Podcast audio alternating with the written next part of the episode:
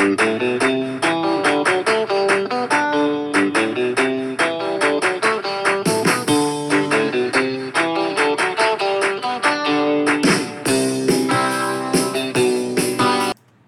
welcome into the Coach Bo Knows podcast here on the Studio Soapbox Network. I'm Coach Bo Brian O'Connor. We're recorded live at the undisclosed location of the O'Connor Advisor Group Studios back in the house. Uh, check out all things O'ConnorAdvisorGroup.com at OAGKS.com. Hey, uh, you can interact with the show on Twitter and Instagram. Our handle is at Coach Bo Knows Show. Check out the Facebook page. You can find us. Just search for Co- uh, Coach Bo Knows Show. And you can email us at CoachBoKnowsShow at gmail.com. This is episode 49. And we are a day late. We are going to do it this way, this way, because there's a lot going on. I appreciate everybody being uh, uh, kind. I'm joined today for episode 49 with a man who is a local legend a man who is known everywhere unofficially as the mayor of Lawrence, Kansas, a man who's a day late but never a dollar short. My main man, P Money, is in the house. P, how are you today? I'm doing good. I'm doing good. We have a lot to talk about today. Now we're going to keep this today. You guys heard we did center field for the Open today. We kind of bumped our CM Punk stuff, you know, cult of personality. Uh, we bumped that today. I wanted to do it because we're recording a day late on Tuesday. Normally we record the regular podcast Sunday night for Monday's um, Monday's distribution, but I really wanted to wait till the trade deadline in Major League Baseball, and I'm really glad we did. Because I didn't want information to be out, and you know the pod to be out for a day or two days or whatnot. So I thought let's wait and then let's see what happens when five o'clock rolls around. We'll record it, we'll get it out, that kind of thing. So. Uh, thanks for bearing with us, and we're going to have a lot to talk about. So, uh, what we're going to do, we're not going to talk about Deshaun Watson, football at all. We are totally going to do baseball today. We, if we have time, P, P Money and I may go into some wrestling. Originally, this was going to be an all wrestling pod. We were going to do it on Sunday after SummerSlam and the Ric Flair matches, but we didn't do it. We're doing this instead today. So I hope you enjoy the content. Um, again, I'm bringing P Money in because he's, you know, one, he's a baseball guy. Two, we get into wrestling, he'll certainly be able to help us out there. So more than just our NBA ex, uh, you know, uh, insider. Pete, there's a lot of shit going on here Oh, in the baseball yeah. world. We might have the biggest trade in baseball history I think it is. for those that don't know, so August the 2nd, today as we're recording this on Tuesday, at 5 o'clock Central Time was the trade deadline. Now, a trade can be made now through September 1st if all players involved clear waivers, which is just not likely to ever happen. It can happen on some high price guys or some guys you don't want to get rid of, but you don't see a lot of that moving forward, especially nowadays baseball. But the big trade, it actually went through. We've been talking about it for a few weeks. The Washington Nationals have traded Juan Soto along with first baseman Josh Bell to the San Diego Padres. Now, this was crazy. The Nationals get back five players. They get four minor leaguers. A couple of them have been in both AAA and the and the big club this year. Uh, pitcher Mackenzie Gore, right-handed pitcher Jarlin Susana, who is one of the top prospects in the Nationals organization.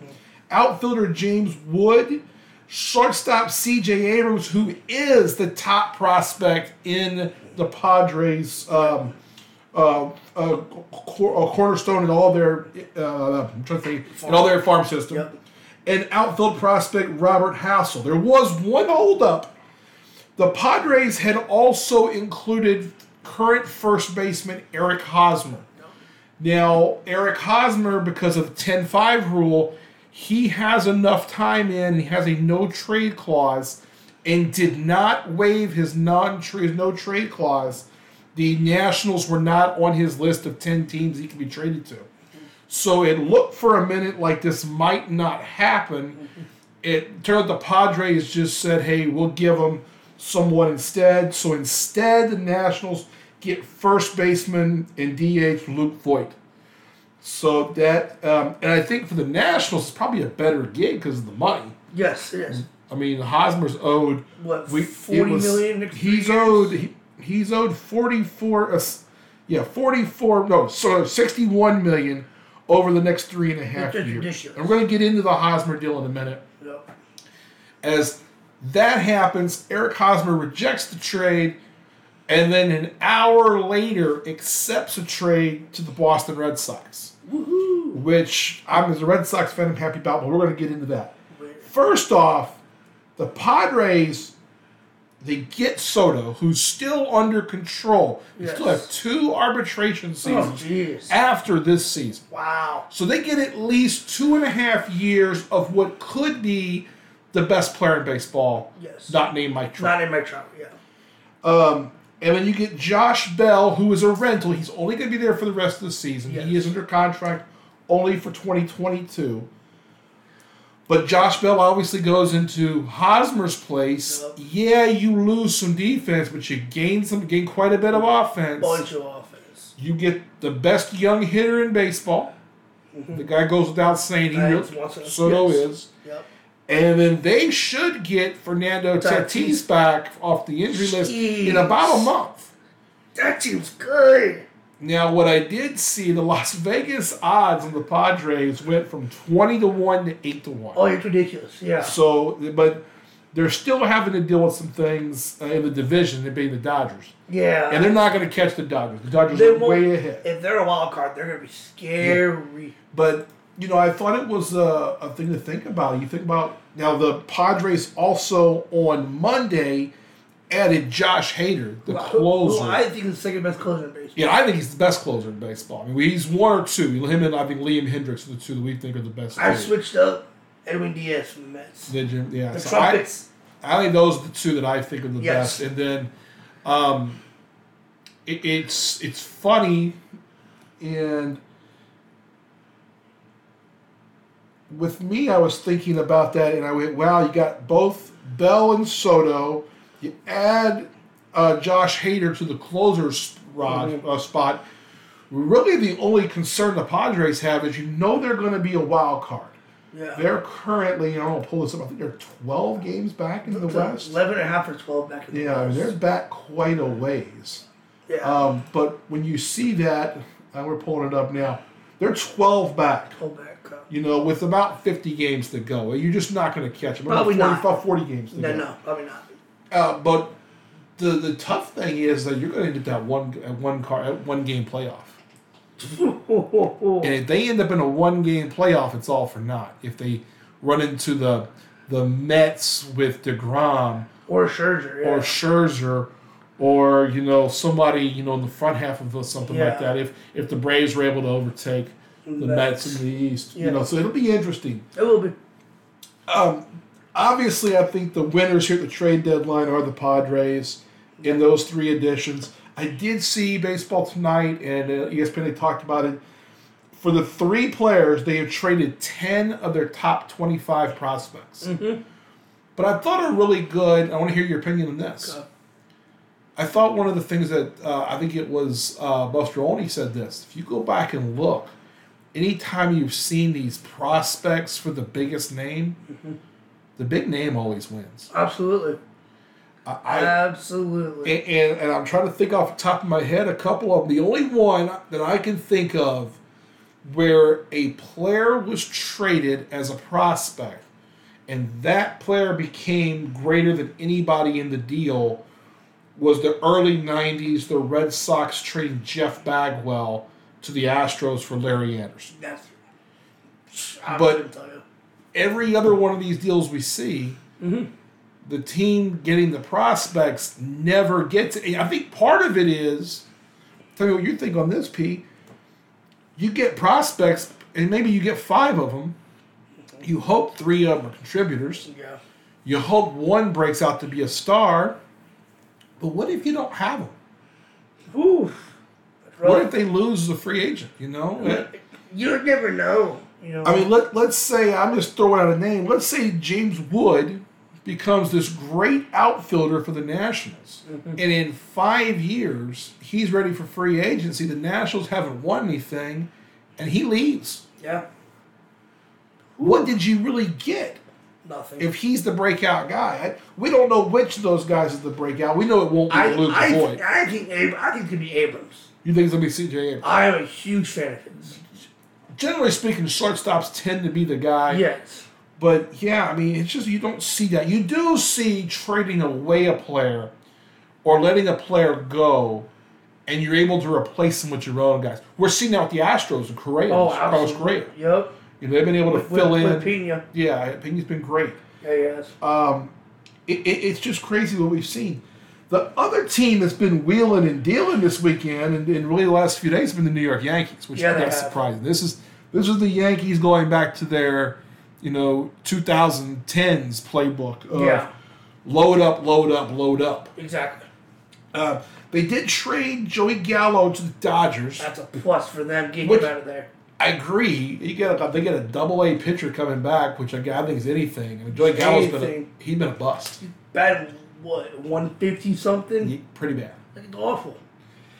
They do trade for Andrew Benintendi last week, Uh and I know that hurt, hurt us both. We both have been Attendi guys. like like many.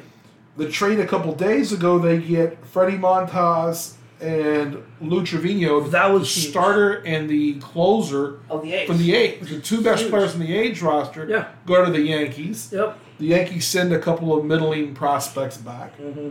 Which again we have now. The A's are pulling the we're poor, we're poor, we're poor, sell, sell, sell. Yeah.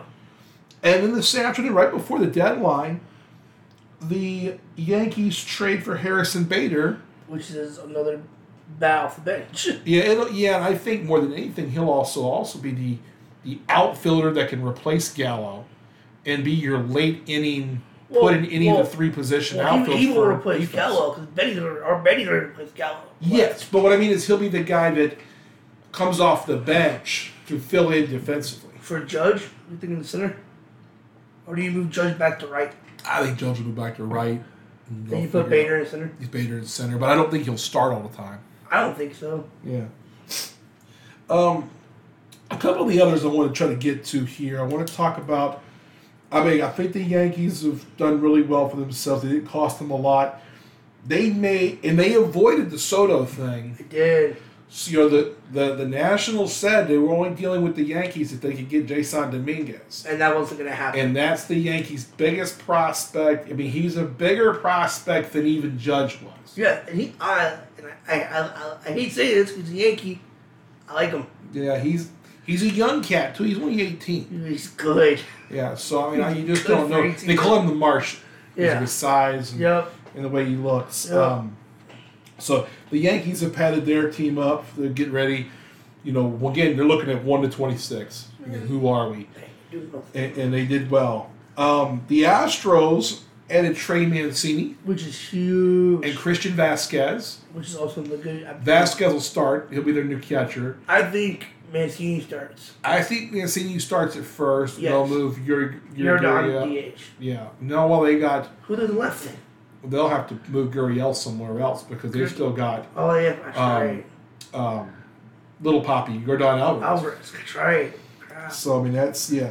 So it's another bat, and you could platoon those guys. You could, yeah. So you're going to see a lot of that moving Mhm. around. So, um, and and the Orioles, you know, trade Mancini. He's the one guy making any money on that roster. Mm-hmm. Get a couple prospects, Yep. and by doing that, they're building toward 2024, 2025. Yes, they are. They've already got Adley Rutschman, who they brought up this year. They just had the first pick in the draft. They got Matt Holliday's son. That's a good pick. He's probably going to be a four or five years away, but yeah, but still, I mean, you can. The, The the Orioles are doing what they got to do as a smaller, smaller town team. yes, very much. They traded the closer away today too. they did. And where did he end up? I believe Tampa. Okay. I don't recall actually. Yeah. So um, the other ones I want to bring up. Now this is um, before the last forty-eight hours.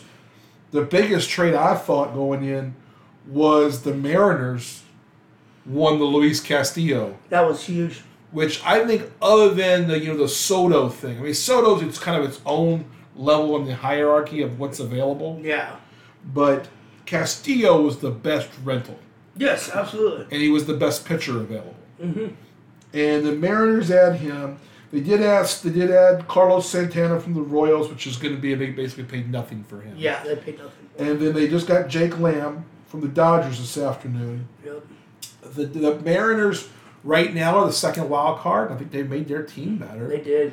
Uh, I think if you look at it right now, I I mean, they're going to be a hard out. you know I'm looking at it right now. We've got it pulled up here. So the right now the three American League wild cards are Toronto, Tampa, Seattle. So Seattle's third. I'm sorry, I had it first. The next three are Cleveland, Baltimore, Boston, and then Chicago. Boston and the White Sox are tied three games back, both sitting exactly 500. Um, you've got basically seven teams playing for three spots. You've got three teams that decided they were going to add in the Jays, the Rays, and the Mariners. The Mariners really went hard in the paint. Yes, they did. The Rays did what the Rays do. You get a couple of pieces here and there and do the smart stuff with that. Yeah. The Blue Jays, Oh, God. here right at the deadline, I mean, right at 5 o'clock, we get the, notific- no- the notice. Toronto trades for Whit Merrifield from Kansas City, which, all right. You know, every so often, I do a fuck you somebody on this podcast. It wasn't but two weeks ago that I did a fuck you Whit Merrifield for what reason? He wasn't vaccinated. And couldn't what? Playing Toronto. Couldn't play in Toronto. And then he said on 610 Sports, he went a day after saying that first he said that he would consider vaccination if he was dealt to a contending team. Oh, we're going to. Then he goes on local radio, 610 Sports in Kansas City, the very next day and apologizes and said, Well, what I said, this is what I really meant. Yeah. And in the day of the trade deadline, He gets traded he to gets traded to the very team he couldn't go play against because of his vaccination stuff. Oh, status. jeez. so obviously, at some point, Whit, Whit Merrifield went and got vaccinated. Mm-hmm. Yep. Because he's got to have two vaccines, two rounds, in order to get into Toronto. And he got must have got his first one. Or So- just, we, I don't know, man. I, uh, Jeez. uh, yeah, this has been a, a quite the clusterfuck. I, yeah, indeed. Other deals that are out there: the New York Mets added uh, Darin Ruf from the Giants in a deal. They were looking at a DH here at the end of the Then they needed one. They needed one. They were talking to Boston about JD Martinez. There was some talk about Dominic Smith for JD Martinez. Yep. That didn't happen. Instead, the Mets sent JD Davis and three prospects to the Dodgers for Darin Ruf. I was just watching him this past weekend. Mm, Giants. The Giants. Okay, I was confused. Yeah. Uh, Darin Ruf and the Giants. He's and good. I was just watching him this past I thought he was the best hitter in their order when I was watching them He against is. the Dodgers last I think week. he is. And um, so, yeah, the Giants kind of took a step back. No, they're, not, uh, they're not close to anything. Well, they're four and a half back right now in the wild card. Okay, There's only the Cardinals are between them and the three wild card spots. Right now, it's the Braves, the Padres, the Phillies. And then you notice the Cardinals didn't add. They actually traded Harrison Bader Yeah. over to the Yankees. Well, we thought they were going to get Soto. Well, I did. Well, they were one of the last three teams, and I think that from what I was seeing earlier, it looked like the Padres were just willing to send so much in Yeah. prospects, Absolutely. and nobody else was willing to do that. mm-hmm. Um, so now it looks like the you know the Giants didn't really go in, the, the Cardinals didn't really go in. It'll be interesting to see. I mean, if you're the Giants, you're not catching the Dodgers in the division. No, absolutely not. You're five games back. You're a game under 500. But at 51 and 52, they have a better record here on the 2nd of August than the Atlanta Braves did last year on the 2nd of August, Yep. who ended up winning the World, World Series. Series. Yeah. So, I, I The, thing is that that in a wild card you said you have the Braves, the Padres, and the Phillies. Yeah. What they all do, add. yeah, I don't know who's catching them. yeah. and- and the Cardinals are a game back. So one They're the, the only team I Yeah. think, Yeah. and they gotta stay hot. Now the Phillies went in and did some deals here. Well, they got a bunch, Bring in Noah Syndergaard. which is good starting pitching they needed. They went and go get um, uh, Brandon Marsh from the Angels. Center fielder they needed. Center fielder, great defensive center fielder. Good bat. He's a guy that's so good in defense that there was talk in the Angels about moving Trout to left. which was saying a lot. And they traded for David Robertson, another starter, He's a bullpen. or bullpen guy, I'm sorry, yeah, I got you. who they got there. So, I mean, Yeah. uh, the one thing I did notice, I just saw this, this I was right now, when you were looking at me weird a minute ago. Mm. In that Syndergaard deal, they did trade Mikey Moniak in that deal. Oh, they Mikey did. Moniak, yeah, who was the number one pick, number one overall pick. Uh, which kind of surprises me. Um, but the Phillies have got some other young guys. That's true. So. Mickey Moniak gone. They They're gonna win now. they've moved on from that, and They're uh, win now. and Dave Robertson has been you know a guy who went to the Cubs this year has really played well. He's got 14 saves, I think it was. That sounds right, The yeah. Cubs, and has been a kind of kind of on that comeback, which is Yeah. a great deal for the Cubs. You get more in return Yep. than you than you t- took to uh, kind of flipping him. Yep. Um, it gives me going to my team and your team, the Red Sox. Yep. So the Red Sox have traded Christian Vasquez, their starting catcher, over to the Astros. A couple of minor leaguers coming back to the Red Sox in that. They add on Tommy Pham, who is uh, a mutual option for 2023. He's a rental. He is not going to be on that team next year, I don't think. I think he might. Seven and a half million on the mutual option. Oh, year. I think never mind. I don't know about that much. much. Never mind. They'll have to pay half the cost of his contract, well, really about a, about forty percent Okay. of the rest of the season on Pham. Hosmer is the one that intrigues me because they got him for basically a song. I did the numbers here. Uh-huh. He signed an eight-year, hundred forty-four million dollar contract, eighteen million a year when he left the Royals to go to, to go to San Diego.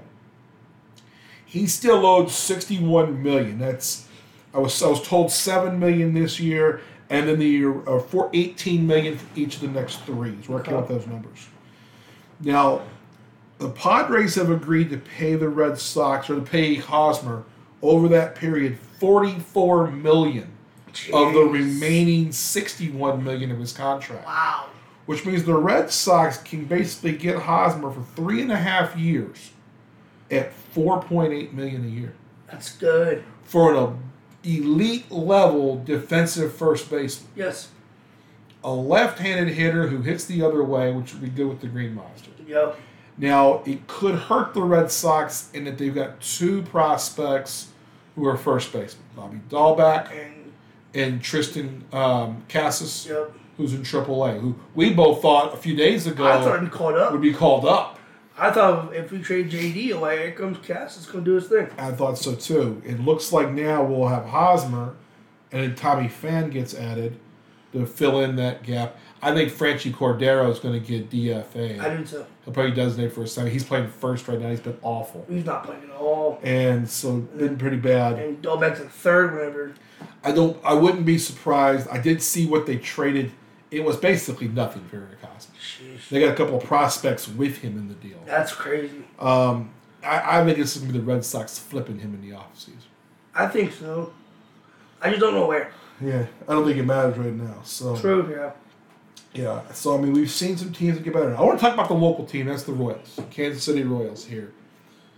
This is full on sale mode. We're going to the future. Yup. In the last week, they have traded Andrew Benintendi, Carlos Santana, who I they at least got something for Carlos Santana. Yes. I liked when they got him last year, Yeah. but he has not played well this year at all. No. I And mean, I thought he was going to be someone that would get released, actually. oh, he's playing better now in Seattle. Yeah, so now he's gone to Seattle. And then they trade Whit Merrifield today. It's obvious the Royals are going to the youth movement. They're going to build a team around Bobby Bobby Witt. Jr. Um, you know, you have Bobby Witt Jr. They're going to keep Salvador Perez, but They have to. from there, it looks like it's the youth movement across the board. Yeah. And I think if you're a Royals fan, get ready for a couple of really bad years. I mean, a couple Oh, of hundred couple- loss 100 seasons are seasons coming. are coming. Yeah. Right now, the Royals, let's see, are 103 games in. They're 41 and sixty-two. Uh, that is a three ninety-eight win percentage, which that's going to project to. Let me see here. That projects to. It just a ninety-eight wins. Shit. I'm ninety-eight losses. My bad, ninety-eight losses. Oh gosh. So you figure 98 losses this year. If you're losing Whit Merrifield, you're losing Santana, you're losing your best outfielder in Benintendi.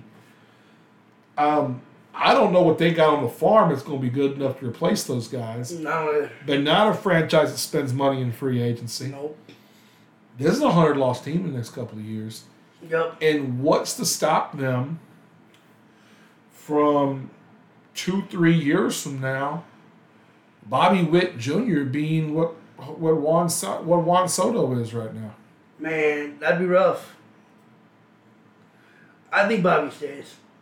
I I think if you're the Royals, you better start thinking about buying as many of his years as you can right now. Yeah. I mean, he's just come up, Thank so you. it won't be a year. It'd be a couple of years till you really even start thinking about that. yeah.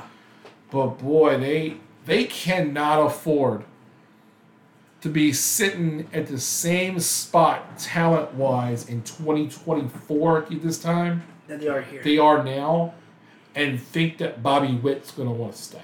no, not at all. He'll, he'll, he'll want the heck out real quick. Yeah.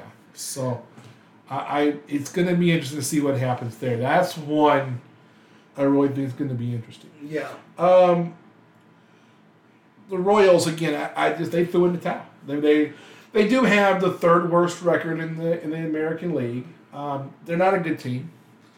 I'm glad that we don't have them. We don't, you know, at our home we have Hulu, so we don't get the Bally Sports, and I'm not paying any money on that Bally Sports app to watch them play. No, not at all. So they can, yeah, take a flying leap for all I care. But I hate to see that for my friends who are Royals fans. So We'll, we'll, It would be- We'll go see them this weekend. yeah, well, the Red Sox are in town this weekend. But Yeah. the bad thing is, is that you, for my, my people who are Royals fans' sake, I want to see them be happy. But at the same time, You can't. they, these the, the Royals aren't showing anybody No. that they have any idea what they're doing moving forward. It's just sell, sell, sell, and move on, move on. So, so if you're a Royals fan, I'm sorry, man. I'm sorry. It, it sucks, but kind of is what it is now. And uh, a couple surprises here at the trade deadline that people who not traded. Um, the Cubs didn't trade either Ian Happ or Willson Contreras. I thought Contreras was gone. I thought Contreras was going to get traded as well. And the Red Sox didn't trade JD Martinez. And Like they asked for too much. They were work, working with the Dodgers on a possible trade. that didn't go through. That didn't go through. The Mets decided to go with Darin Ruf instead of making a trade. There was some talk of Dominic Smith for JD Martinez. That didn't happen. So uh, looks like he'll be he's at the end of his contract, so the Red Sox will be getting nothing in return for that. Bye-bye. He'll be, he'll be leaving. Uh, but they didn't trade Rafael Devers or Xander Bogaerts. As I shouldn't have. Um, I was also happy that the Pittsburgh Pirates did not pull the Kansas City Royals and start trading guys like Brian Hayes and and, He, Oneil Cruz. good. Oneil Cruz is good. Bryan Reynolds is good. Yeah, Dare I say they have a better future than the Royals do?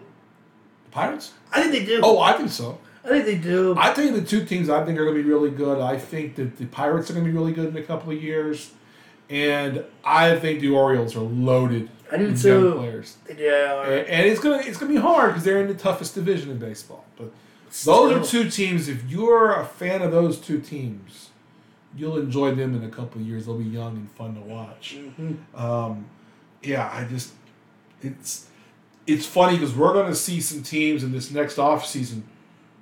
We're going to see where they're moving forward. And there was some talk about would the Angels move Shohei Ohtani. No. I didn't see that, but they're going to have to pay him. A lot. Um, a lot. We've got more teams that are trying to cut payroll than we do teams trying to win right now. Yes. It, it, it's really pathetic. I mean, if you It look, is. Yeah. I mean, I think the American League East is sort of the um, the exception to the rule, and I think the National League East is the exception with three out of five teams. Dude, the big the big market in New York. Yeah, but if you look in the Central of the American League, it's the Twins, and, and maybe Cleveland and Chicago play their way into something, but they didn't. Neither of them added No. anything. The Royals and Tigers are both terrible. Yep. In the West, the Astros are now the second best record in the American League, and they're going to catch the Yankees. I think. Yes, they are. I really believe that. I do too. The Mariners are 12 games back, but they are the current wild last wild card. Rangers, Angels, A's aren't trying. No, not at all. And it's a shame the Angels aren't trying when you've got a Shohei Ohtani and Mike Trout on that team. Well, it well, doesn't help them. They give Rendon that big deal. Yeah. That didn't help them whatsoever. Yeah, Anthony Rendon's been bad in the couple years they've had him in that 10 year awful. Yeah. He's not even, not even playable. yeah. And he's hurt again. He's out for the season. And also, he's against you. They gave him so much money because that one good year in World Series year Yeah. falling off the face of the earth. Yeah. Uh, National League at the East, you got the Mets right now are three and a half up on the Braves. Mets improved. Mets also added my dude, Daniel Vogelbach, Oh, they did. Yeah, they did. a few yeah. days ago. That's right. And we know I love, I love fat, fat baseball. Well, yeah, players. him Alejandro Kirk. You know, Alejandro Kirk, Daniel Vogelbach, though, he he looks like he just came from a deli. He does. and is playing for the Mets. Um, if you haven't seen him play, but now he was an All Star last year. Good for him. You know, uh, but the Mets added Daniel Vogelbach um, along with everything else. Mhm. The Braves are in second. You got the Phillies who are trying to get in that wild card.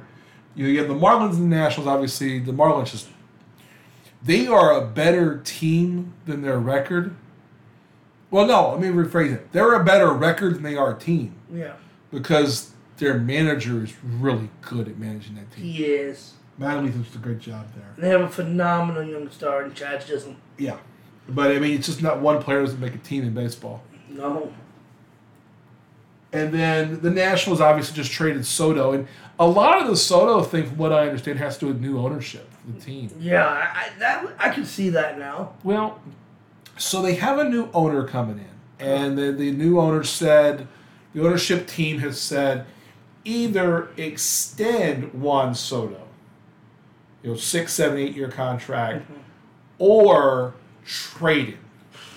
Because you got to have assets. That's true. One way or the other. Yeah, that's true. But I don't know if I like the idea of doing that, and that they still had two more years. To work out an extension. Yeah, I, at least you could have gone into this off season and talked to them about Yeah. a player that special. I, I think it's bad management. I think it's bad management from the new ownership.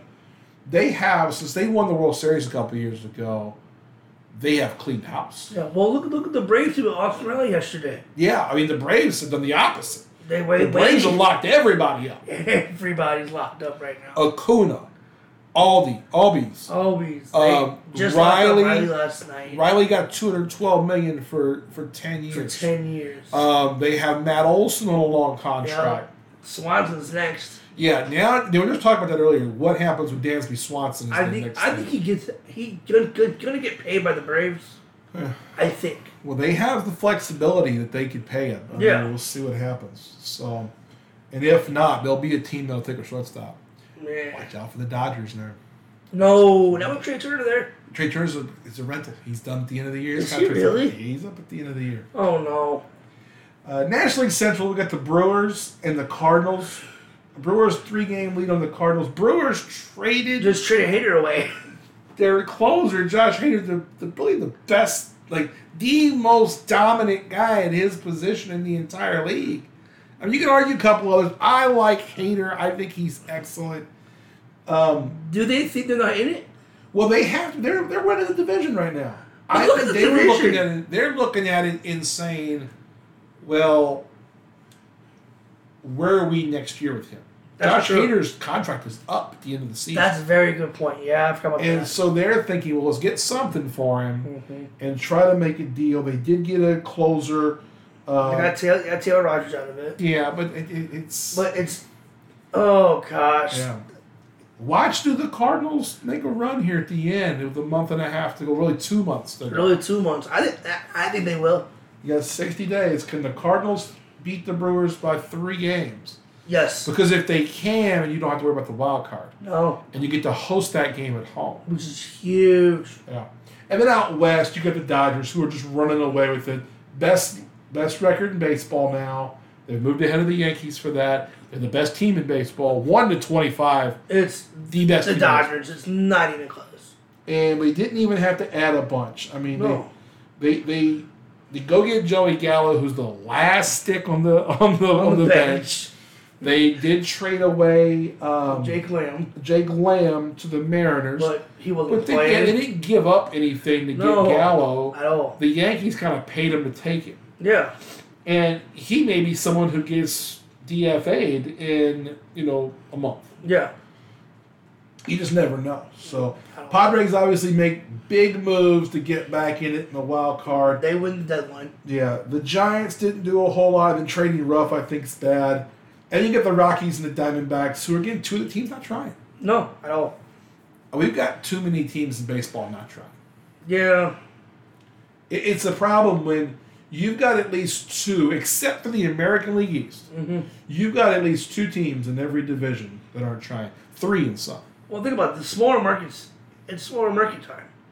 That's the problem. Yeah, but uh, see, I, this is where I get pissed about that small market bullshit. Now, yes, there is some things that teams like the Yankees and the Dodgers and the, now the Padres and the and the Red Sox and a few others, the Cubs, have. They have those big TV rights. It does give them more money. But what you really have is lazy, lazy ownership who are willing to take that extra money that the big teams are paying in luxury tax, take their percentage of that, and say, well, we'll just sit on this money. They're making money on the team. Mm-hmm. They're still selling tickets. Not as many as they were in some cases, Right. but the Royals don't care about that. The Oakland A's are openly saying, fuck this team. We're That's- moving to Las Vegas. Yep, that's true. You know, the Angels are, are doing nothing, and they're in LA. They're the best player in baseball. And and they're in LA. Yeah. It's rough. And, and, and don't sell me on the idea of, well, they're small market teams. Tampa Bay is not a small market team. No. Yes, they are. That's a small market team. And they play in a really bad facility. That's true. Yeah. And they're, they're a small market team. They don't pay anybody. They're still competitive. The Minnesota Twins are not exactly in the biggest market in Minneapolis. They're leading their division. The Astros are in a big city, but they don't have the big rights that the Yankees and the Red Sox and the Dodgers have. But they put a team on the field that wins consistently. We've seen small market teams win World Series in the last few years. We saw the Rays almost do it twice. We saw the Royals do it. You know, what was that? Seven, eight years ago. yeah. We've seen the Nationals go up there and win it. We just saw the Braves, who weren't spending money going into last season, go from being sub 500 to the World Series champ Yeah. and decided, hey, now we're going to spend money Finally. because they got a TV deal Yep. and they got people coming. People will come to your games. You will make money if you put a quality team on the field. How hard were Royals tickets to find five years ago? Jesus Christ. They were selling out games. People were going like crazy. And now you go to like a day game and there's nobody there. Nobody there. More fans were going this weekend. The Red Sox are in town. There are more Red Sox fans than Royals fans. Oh, absolutely. Absolutely. We'll see people who are from New England who Come will to come to Kansas City because it's going to be cheaper for them to go to get to Fenway Park, Yeah, absolutely. and it gets them away for a few days. So save the happy horse shit on the small market teams. I will not even listen to that argument. And for anybody who brings that argument up, that is just it is lazy booking. To use still a wrestling term.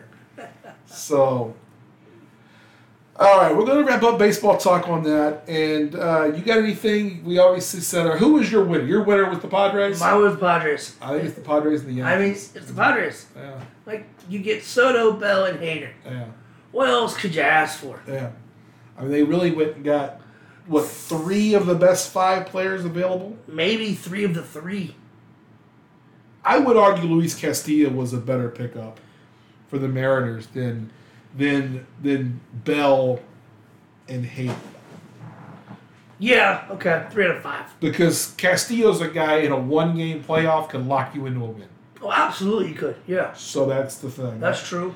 Um, but I think that I think the Yankees just decided, hey, we're going to go all in. They improved their team from 15 to 25, better than anybody else did. And they're, s- and they're still gonna find a way to lose in the playoffs at home. Um, I do think that the, the Padres' big problem is going to be if someone gets hurt or situational replacing of people. They're going to have to really rely on Juan Soto, Manny Machado, um, Josh Bell, and then Fernando Tatis Jr. coming back. When Tatis comes back, is that, the best man in baseball I don't know. behind the I- behind the Dodgers? Dodgers are still the ones for me. And the Yankees have a great lineup. They play in that bandbox. It helps. Yeah, we enjoyed shit 50 homers here because of it. And so, I mean, I think that's a big deal. But I, I think if I was going to take a lineup, I'd take the Dodgers lineup. I said the Dodgers or the Padres. Yeah, I would take the Dodgers lineup. I, either or. That's all I'm saying. So, yeah, I don't think you can go wrong either way. You really So- can't. No. Hey, what we want to talk about, we're talking about one of our great sponsors real quick here, and that's our good friends at Goldbelly. Hey, folks, if you listen to the pod, you know you've heard me talk about Goldbelly. It is a great way to try a lot of different stuff. And P Money, we saw something going on on Goldbelly. What's going on on Goldbelly this week? The Junior Cheesecakes. Junior's Cheese. Have you ever been? You've been to New York City. We've both- been to it. We've been to New York City and we've been to right off Times Square. Oh my god! Junior's. Cheesecake. It's world known. It's some of the best cheesecake I've ever had in my life. And right now, what is Goldbelly doing on cheesecakes? Buy one, get one free. Buy one, get one free on all Junior's Cheesecakes on Goldbelly. Let me tell you, that ish is good.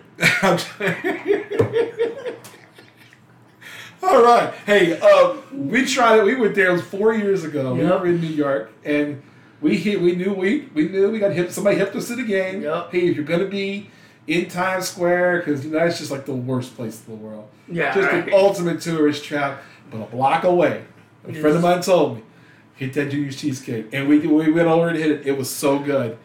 Uh, right now, Goldbelly has Junior's cheesecake. Buy one get one free.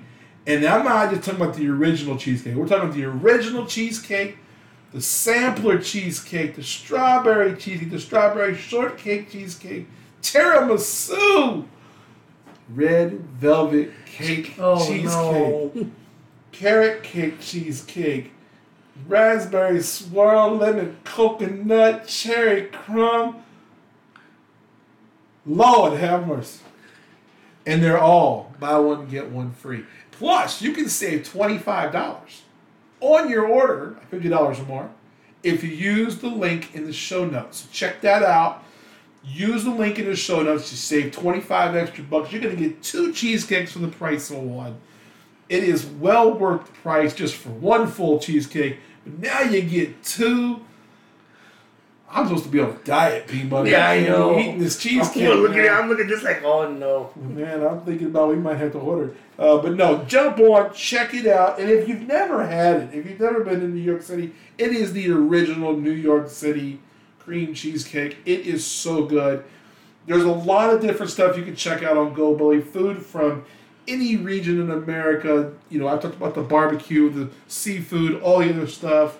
We love talking about what's going on. We thank Goldbelly for sponsoring the podcast. And uh, check out the show notes. Get the link. $25 off your first order. Get your cheesecake. All right, now I've been trying to get Hayden Falk to come in all week. He's been busy. I've been busy. We ain't been able to get together. So, P Money, we're going to talk some wrestling. Cool. So, folks, if you're not into wrestling, you can just jump out now. Don't forget, this part is sponsored by DoorDash. Right now, check out the link in the show notes, and you can get $10 off your next three orders at DoorDash. So, and a lot of people have been telling me, hey, Coach Bo, I already got a DoorDash account. Let me tell you something, fool. Get a new account. You sign up using a different phone number, grab your wife's phone, grab your roommate's phone, whatever it's got to be, a different email address. It only works on new accounts. But check out the links $10 on your first three orders. We all DoorDash. We all get something. Get it done. Use the code. There you go. We appreciate DoorDash for helping us out here. All right, P Money. You are a wrestling fan. Very much. Would you say you were an aficionado? I would, for the most part, yes. And there's a lot of shit going down. There's a ton. I know. We're not going to talk. I'm going to get Hayden on here to talk about Vince McMahon and legacy and all that later. He I- what Matt And I, he and I can get into the history of all that. Yeah, And, I don't know all that. and and for let's catch up on you know a lot of times with wrestling, the behind the scenes stuff is just as interesting as anything on television. And right now we are in a very weird moment. Vince McMahon is now the former CEO and chairman of the WWE. He's been replaced on the board of directors by his daughter Stephanie McMahon. He's been replaced as CEO by his daughter and by Nick Khan Yep. and a co-CEO. Um, not this past Friday, but the Friday before. It's been about ten days now. We got word that Triple H, Paul Levesque, had been named the head of talent relations. This is the guy who basically says, "Here's who's here, who's who's not. Here's who's so basically the general manager, if you will, in sports terms of the wrestling organization." Mm-hmm. Vince McMahon, a few hours later, announces his retirement. They get through the weekend, and as they come out the weekend, it's announced that Triple H, Paul Levesque, will now be the head of creative, which is a huge deal to wrestling fans, and I'll explain why if you're a novice, if you just don't know. Here's why it's a big deal. Uh, go back a few years, the WWE decided they wanted to build their own what they call superstars. Wrestlers call them wrestlers, they call them superstars. And they started their own creative, um, kind of like a, a farm, like, like a minor league system in Florida. Triple H was in charge of it. And he built what was called NXT, uh, which would be short for next, but NXT.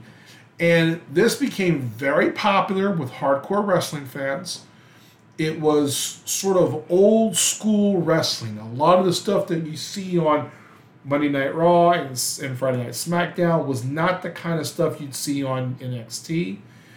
Um, couple of years forward, they've built stars. This is where people like Sasha Banks and Kevin Owens and Seth Rollins, uh, Dean Ambrose, who's now Jon Moxley in AEW.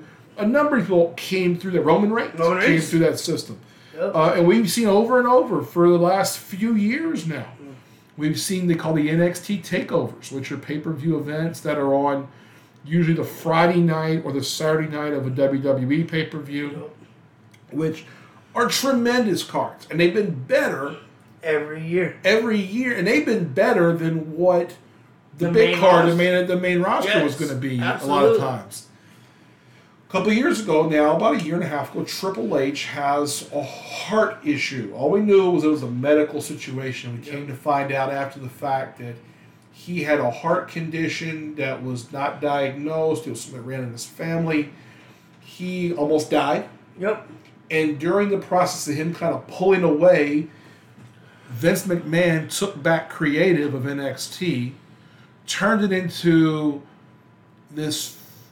I don't, even, I don't want to call it futuristic looking thing because it wasn't. It looked No. like Wrestling Challenge from 1992, That's awful. and you know uh, the the logo instead of being black and gold, and Coloring. it's crap. now like a, a plate a paint splatter like a tie dye. and it, but yeah, and it's a lot of the hokey shit you see on Monday and Friday night. Now we're seeing Triple H is now in charge of everything, and there's a lot of people who seem to think we're going to see not just with NXT but with the other rosters as well some major changes. I'm ready for it. Now, you can't turn a boat 90 degrees No. It takes time. We've already seen some things. Yes, now, in the last week and a half, almost two weeks now, we've had some some real shit happen in wrestling. We really have. We had Triple H taking over. We've had SummerSlam. Yep. We had Ring of Honor do a pay per view, A good one. a good one. Ring of Honor, as we now know, is owned by Tony Khan, the CEO and creator of AEW. Yep. We also had the biggest independent card in the last few years, since really since All Out, It's all out. Yeah. which was promoted by Conrad Thompson, and this was Ric Flair's last match. Uh, that was Sunday night, so we're going to get into it. We're going to start with Ring of Honor. Okay. Ring of Honor uh, had, and again, Ring of Honor is gonna is being run by Tony Khan. It's being run separate of AEW. Yes. Uh, just so people understand, Tony Khan bought Ring of Honor from Sinclair Broadcasting. Yeah. You may have heard of Sinclair if you're a sports fan because they own Bally Sports. So if you're a Royals fan, you listen, you watch Bally Sports. That's who owns that. They owned Ring of Honor Wrestling. They sold it to to um, almost to Triple H. They sold it to, to Tony Khan Wish it was. who really bought it for two reasons. One is he could run these quarterly pay per views. Try to get TV that's really going to be online. It's going to be on an app somewhere at some point. But really, he did it to buy the video library, Yes, he did. which I suspect at some point soon we will see that go online, probably onto the Warner Brothers Discovery thing Yeah. sooner than later. Yes. That'll probably be happening. Well, but- well, Peacock is for WWE. Yes, which is a, yeah, it's, it's an online platform Yeah. just like that. So Ring of Honor has does not have a TV show. They Right. ran a pay per view two three months ago. Yes. They ran a second one, their Death Before Dishonor. Now, the last one, which was WrestleMania weekend, Yep. It was already on the books. Sinclair had already set that up. Yes. When Tony Khan bought the company, Mhm. he bought the rights to that. Could have elected to not have it, but did it. Decided to have it. Yes. and they actually made a little money. they did. They go into a small place up there. They were lucky. WrestleMania weekend, they went into a small place in Fort Worth, Texas, Mm-hmm. sold the place out. Yep.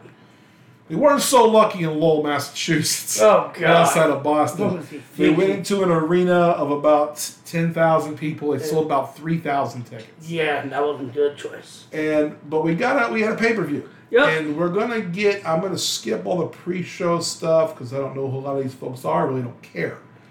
The the biggest things were the three-hour pay-per-view, and it started out with the Ring of Honor World Title match, which was the current Ring of Honor World Champion Jonathan Gresham, who I had never seen wrestle. I had only seen pictures and like, clips of him. Uh, was wrestling Claudio Castagnoli. If you don't know, he's the old Cesaro from uh, WWE. He's come back into AEW. We did find out after the fact this was originally where Claudio Castagnoli was going to come back. Yes, he was, not going to be at Forbidden Door. at Forbidden Door. AEW. It was Yeah. going to be here, but Daniel Bry- or Bryan Danielson's injury caused for Claudio to come back early. Yep. Claudio Castagnoli is the new Ring of Honor champion. Yep. His first ever world championship. Which is crazy to think about that. In Ring of Honor, uh, Tony Khan did say afterwards that he's going to try to run Ring of Honor again. Eventually, have some kind of content somewhere, pay per views quarterly, Mm-hmm. and this is going to be like a real world title.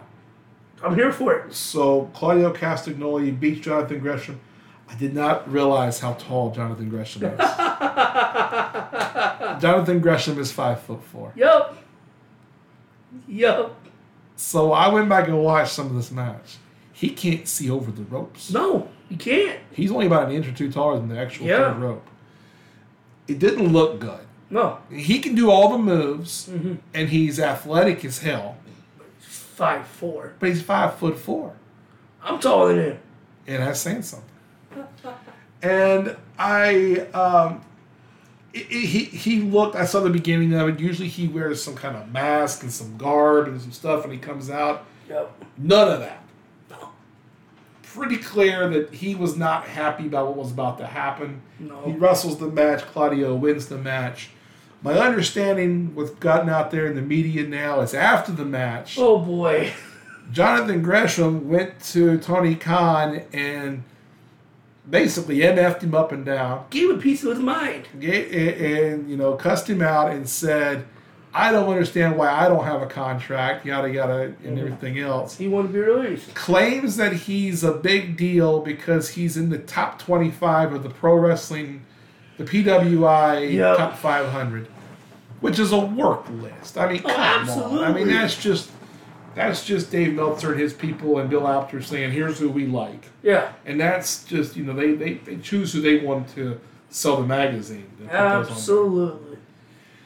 So we have that. And then now we got Jonathan Gresham is going to complain. We did see Jonathan Gresham at the Ric Flair pay per view. We'll talk about that in a minute. But um, this was not a great match. Gresham, I, it was okay, but there's just you could you see an adult grown ass man in Claudio Castagnoli, Yeah. and you see what looks like a little boy. Yeah. I mean, a jacked little boy. I mean, he Jacked little I mean, man. Jonathan Yeah. Gresham's jacked to the gills, but he's he's five foot four. I mean, what's really going to do? I mean, you, you're not gonna look. I mean, I'm not six five, so I'm not playing left tackle in the NFL. I'm not seven foot. I can't play center in the, in the NBA or even in college. Yeah. At five foot four, he should not be trying to main event and be the Ring of Honor world champion. No, I don't. That just says too many.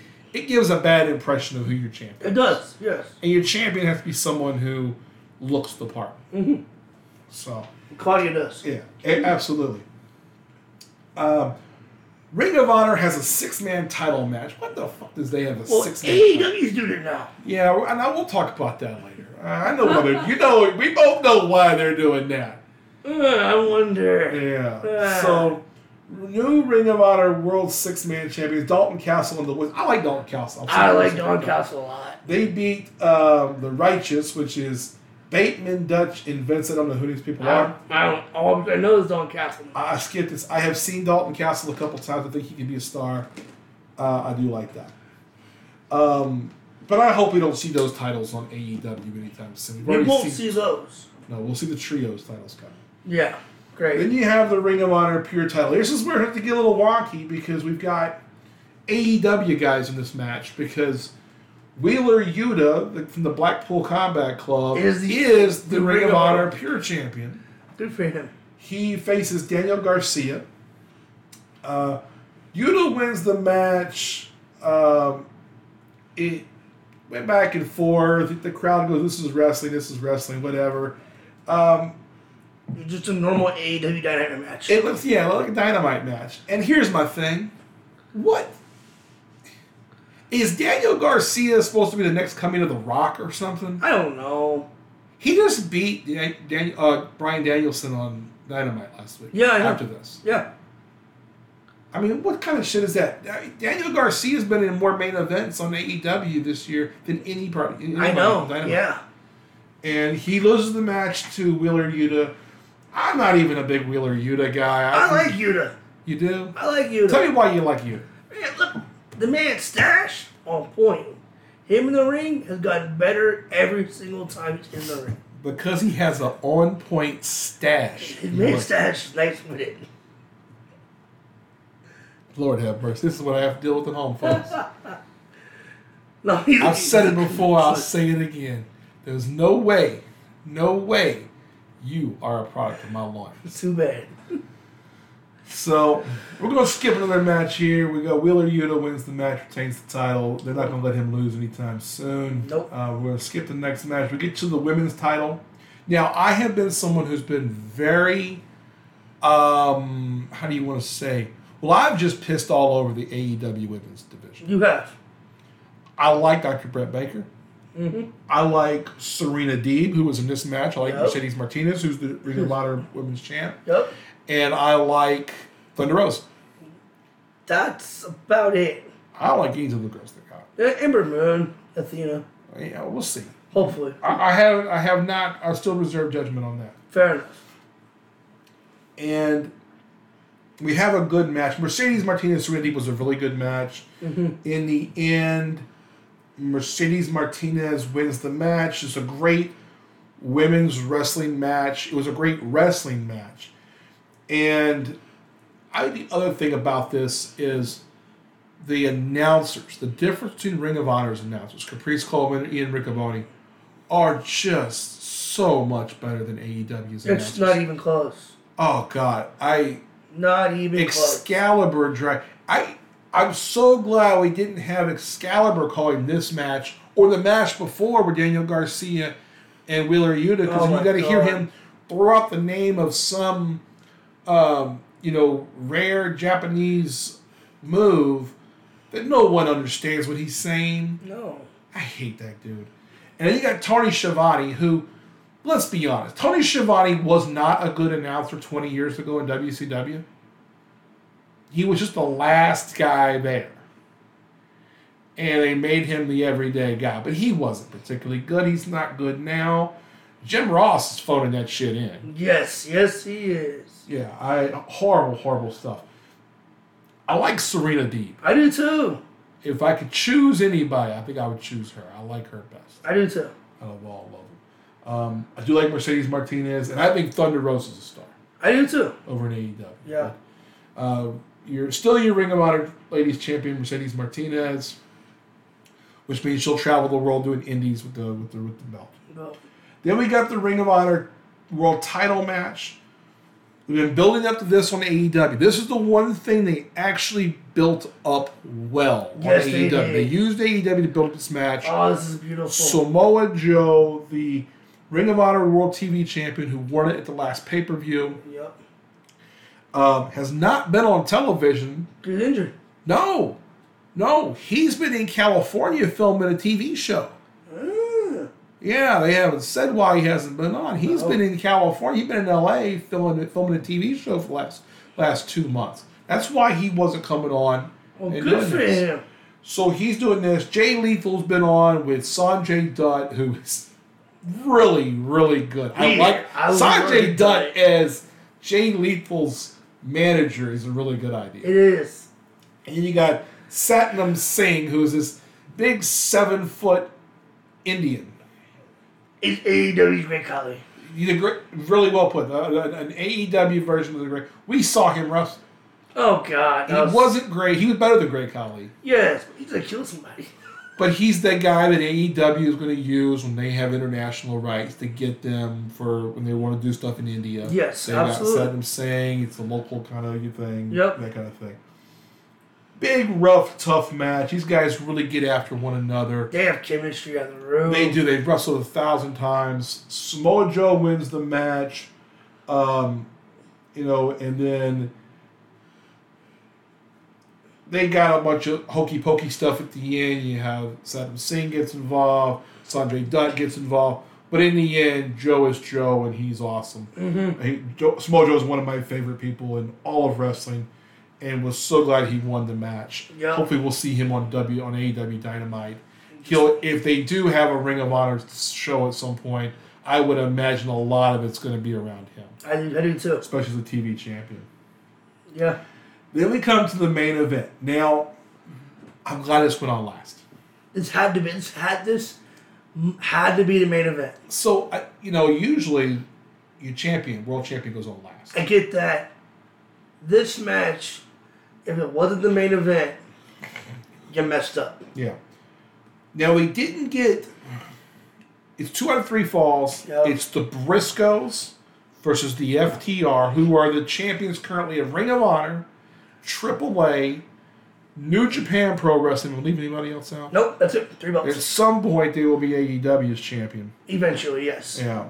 Um, again, that's more that backstage stuff is more is more fun than what's on TV. No, I know, right? Yeah. Cash Wheeler, Dax Harwood against Jay and Mark Briscoe. Now these two teams had a great match I think it's match, at the last pay per view, WrestleMania weekend. and. I will say that was match of the year. I think it's the best match I've seen all year. Yes, This one was just as good, it was. and I think Dax Harwood's the best wrestler in the world. Yes, he is. Absolutely is.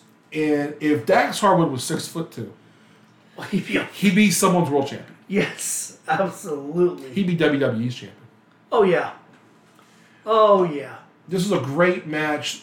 Briscoes get the first uh, fall. As they should. Then the second fall goes to Cash and Dax with the big rig. Yep. Then they do the third fall. We got a whole great story being told. Cash is hurt. He can't get back in. At one point, They actually get the big rig on Mark Briscoe. Briscoe kicks out. Which is unheard of. Nobody kicks out of the big rig. No. He did. Um, great match. Went back and forth. The last bit of it is Jay Briscoe and Dax up on the top rope. It looks like a spot he's going to be. Is it going to be a superplex? No. Is it going to? It looked like Jay is selling. They're not helping each other. They're. Yeah. It looks like Jay is going to push him off. He doesn't, and it's a pile driver off the second rope And that was impressive. that wins the match. It was old school. It was they threw everything they had at the Briscoes, and they beat they beat the Briscoes. Because these two are both old school tag Yeah. teams. Now the the the, the come up to this was not done well, and there's a reason for that. The Briscoes cannot be on AEW's TV show No. because someone at the TBS TNT network has told Tony Khan they don't want the Briscoes on AEW programming, and it goes back to Jay Briscoe, I believe it was. I don't want to say, but I think it was Jay Briscoe had a homophobic tweet about ten years ago. That was Jay, yes. And he has since apologized. He has talked at numerous times Yes. in numerous places about how it was ignorance. Mhm. He didn't say, I'm sorry I did this. It was, I was ignorant and I've evolved. Yes. But unfortunately, in a world where we can now Google somebody, Yeah. that's the first thing you see sometimes. No, I will say, FTR did a good job building up on Dynamite and Rampage. Yeah. And they did a couple of things on YouTube, but I'm a, I'm not a big believer of that because it's not something you see unless you go out of your way to Exactly. look for it. I didn't even watch it. Yeah, and that's why like I don't watch like the elevation in the dark and No, all stuff for. AEW. I don't believe in any of it. No. I got if I got to go out of my way to find it, I'm I'm not gonna do it. I'm not gonna do it. Yeah. But uh, a great, great match re- ends up being a really good pay per view. Yeah. Uh, almost an hour Yeah. for the main event, and it was right to put that out there as, the, main, event. yeah. The main event being the tag team. You would have never seen that in WWE not in a hundred years. No. Not now. No. And it's funny because now we're going to see, I think, with the Triple H thing, we've already heard a couple of whispers. People who have said, if I'd known Triple H was going to be in charge, I wouldn't have left. I know. Yeah. You know who that was? So there was a rumor right Well, Triple H was going Dakota Kai came back. Yeah, we, we're going to talk about that in SummerSlam stuff here. But uh, there was a report, Dave Meltzer and one of the other big websites says they quoted an current roster AEW member who says, Had I known Triple H was going to be in charge soon, I wouldn't have left last year. And then it comes out, Tony Khan says, after Death Before Dishonor, and in another interview on Busted Open Radio, he says, Well, Adam Cole and Malachi Black are both signed to five year contracts. Mm-hmm. It's really clear that it was Adam Cole. Oh, absolutely it was. Adam Cole didn't want to leave. No, he didn't want to. He, he knew what the main roster idea of Vince McMahon had for him. yeah, and And the idea was that he was going to be Man, Lee's manager. Oh my god. Uh, Triple H would have brought him up and made him a big player. Because I think he looks like he, like he looks at him and thinks of Shawn Michaels. He does because he is. But he's a wee little guy. I know. Unfortunately, I'm not a big fan of Adam. Of Adam. I know I'm not a fan of Adam Cole as what he's done in AEW so far, I know. and he's a midget. I did do miss Adam Cole in NXT. Oh, he was good. So we get into that.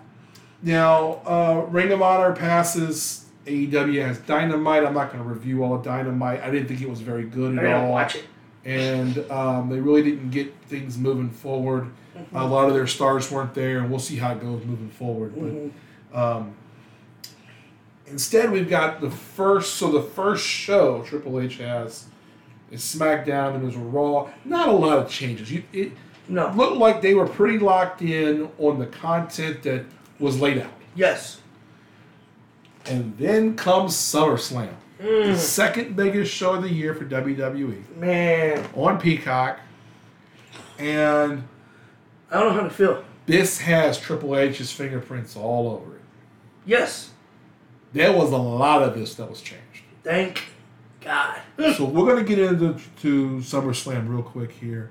Uh, this starts out biggest. Uh, you have first match Bianca Belair defends her championship. I'm not gonna. I don't. It's The the Raw Raw, Women's- Women's Championship. yes. Too many damn titles in wrestling. I know. Against Becky Lynch, she wins the match, As she should have. and at the end of the match, it was a good match. It was. It was a really good match. The end of the match, Bayley is back. Oh, finally. I like some Bayley. Finally. Bayley's one of my favorites. Finally. And so she did. She had, she had an ACL tear out for a year. Mm-hmm. She comes out, but she doesn't come out alone. She comes out with Dakota Kai, Who was released. who was released a month ago, Yep. and Io Shirai, who's now Io Sky. I don't mind that name change. Don't- yeah, it's close enough. Close enough. And they get up in Bianca Belair's face. Becky Lynch then steps and is going to help Bianca Belair. The heels walk out. The heels decide to leave. We've got the two, the three ladies come back. Obviously, this is Triple H's thing. Thank Now we did see Monday. Uh, it was now yesterday as we're Yep. doing this. Becky Lynch will be out for a extended period of time. Yes. She separated her shoulder, Yes. and looks like they've now put Asuka in her place. Yes. In that, and possibly um, Alexa Bliss. Alexa Bliss. So we're going to see some three on three stuff. There, I'm cool with that. Which that's a Triple H thing. There. That's a Triple H thing. So he, he did a great job of there telling the story in there. The next is what I thought was the best match of the night, and I'm gonna get grief for this. I would have never thought this would be. If you told me, No. give me the list of all the matches, Oh, like, heck. which one's the match tonight, I would not have picked this. I never would have. the Miz Against Logan against Paul. Logan Paul. Logan Paul impressed me. Who won the match? Logan Paul. Wow. You figured that was gonna happen. You figured that was gonna happen. I didn't figured, think oh, so. Oh, I thought. I thought for sure. I thought the Miz would win Oh, I didn't. chicanery. I really no way Logan Paul wasn't going to win. Man. But Logan Paul wow. was just a wow in the ring. He How was. come Logan Paul and then the, earlier in the year they had Bad Bunny? Yeah. These guys come into the WWE. They go and they get some training, Mm-hmm. and they're better than half the guys in AEW. They're better than all of the young Bucks and Omega Oh, 'cause- 'cause- in that whole crew. look who trains them. The Miz. AJ Styles. Yeah, I, I'm telling you, I, Look who I'll them. take Logan Paul right now over Kenny Omega. Yeah, Omega's injured, yeah. No, no, no, no, no. No. You a hundred percent. You give me Kenny Omega at a hundred percent. I'll take Logan Paul. Oh, wow.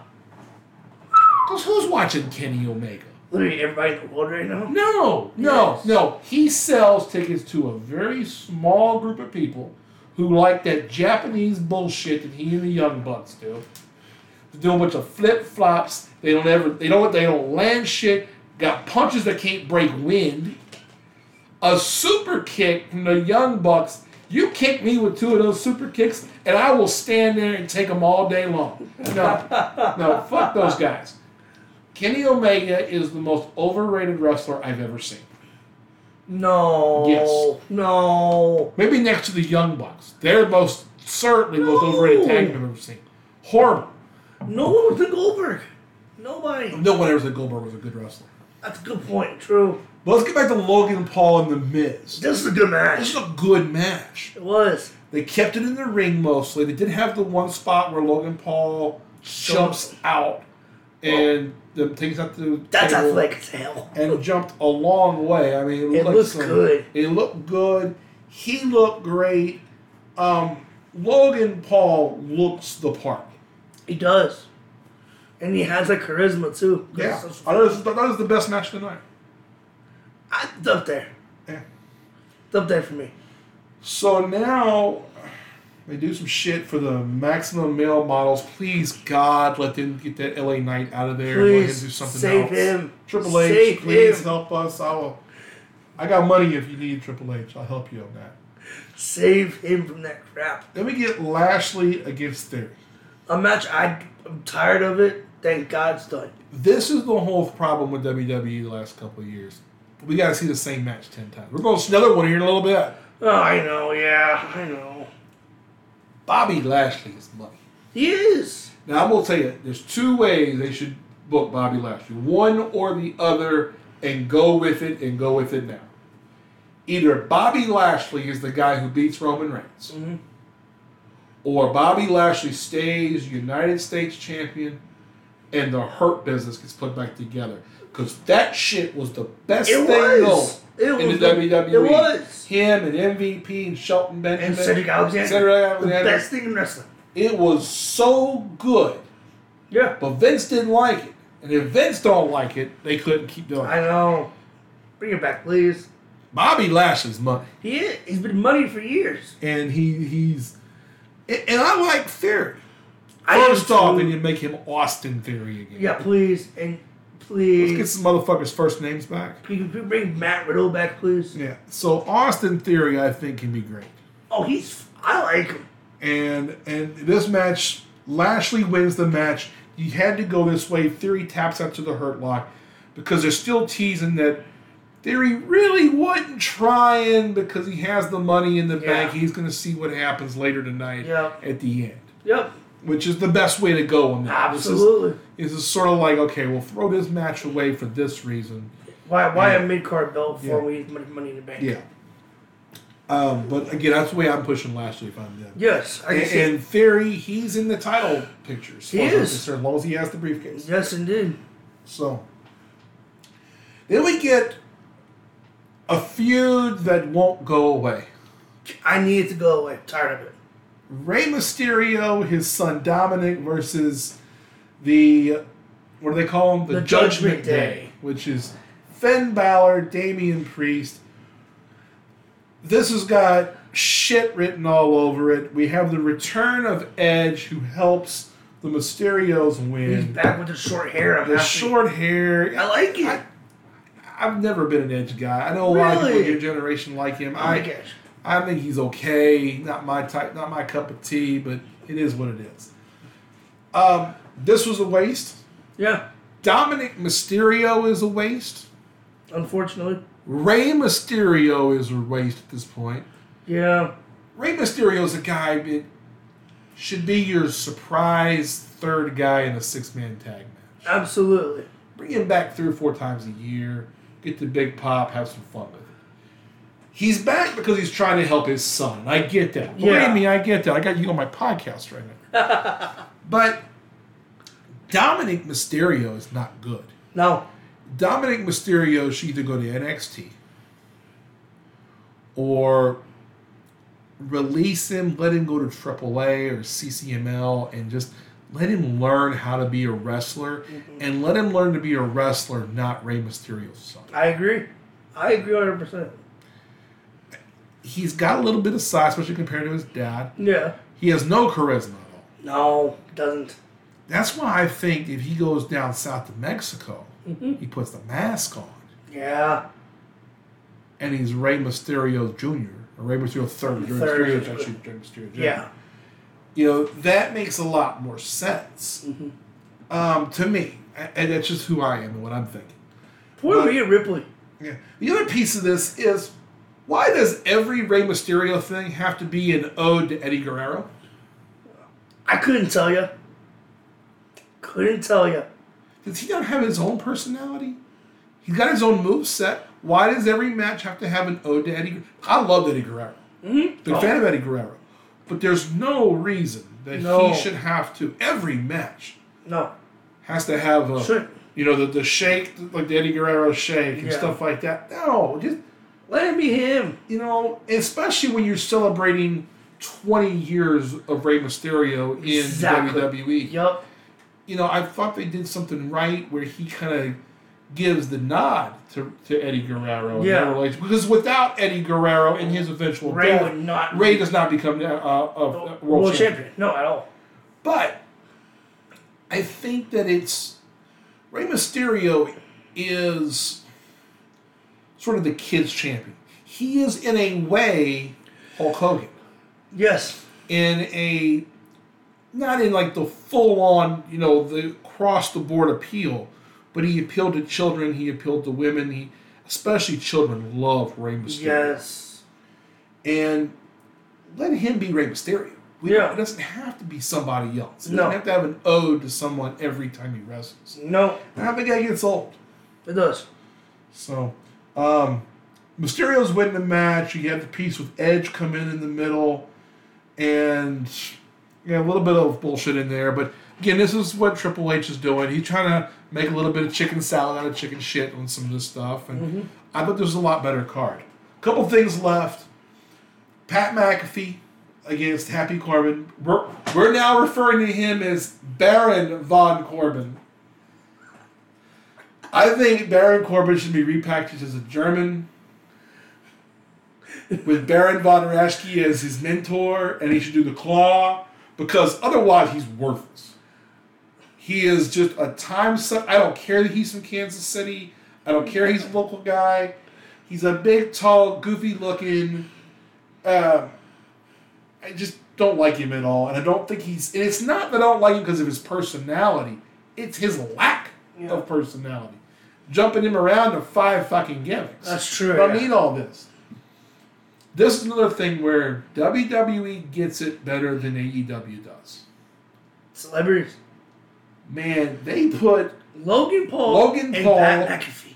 in Pat McAfee in matches. And they both killed it. Pat McAfee was a better wrestler than, than, Baron Von Corbin. Golly.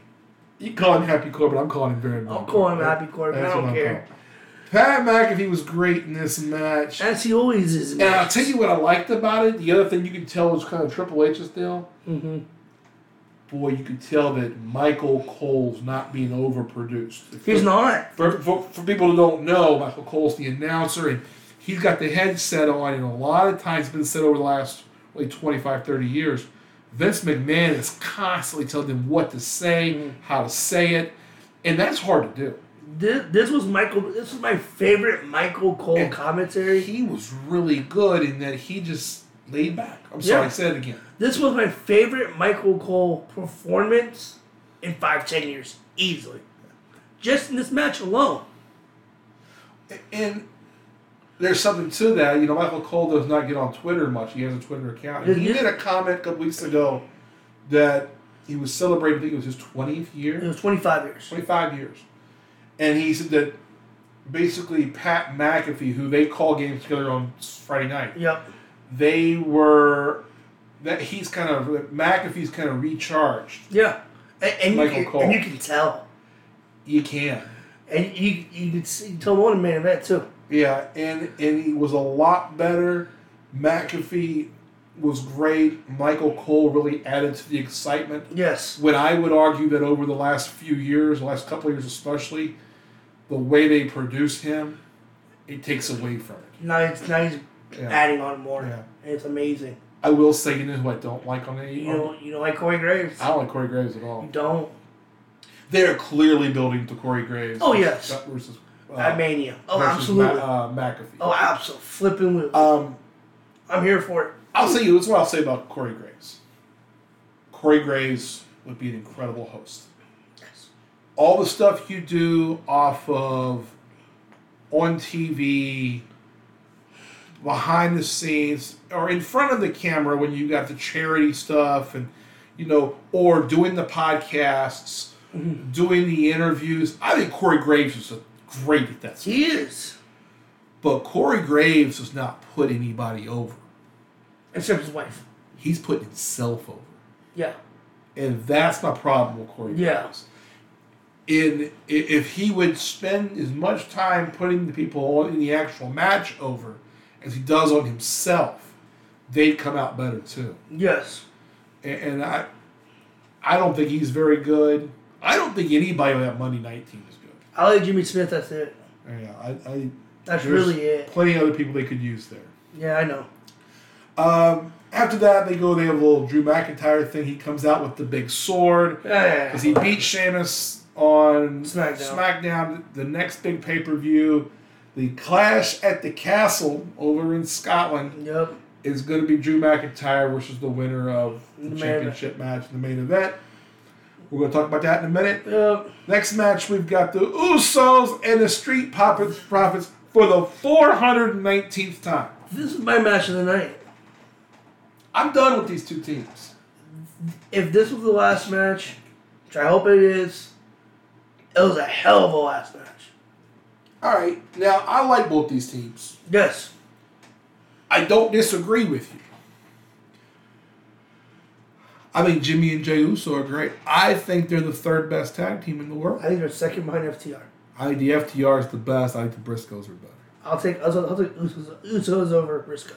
The Briscoes, but but it's close. I mean, It's close, They're, they're, they're all great, They're all three are and I think that the um, The Street Street, Profits are are, really good.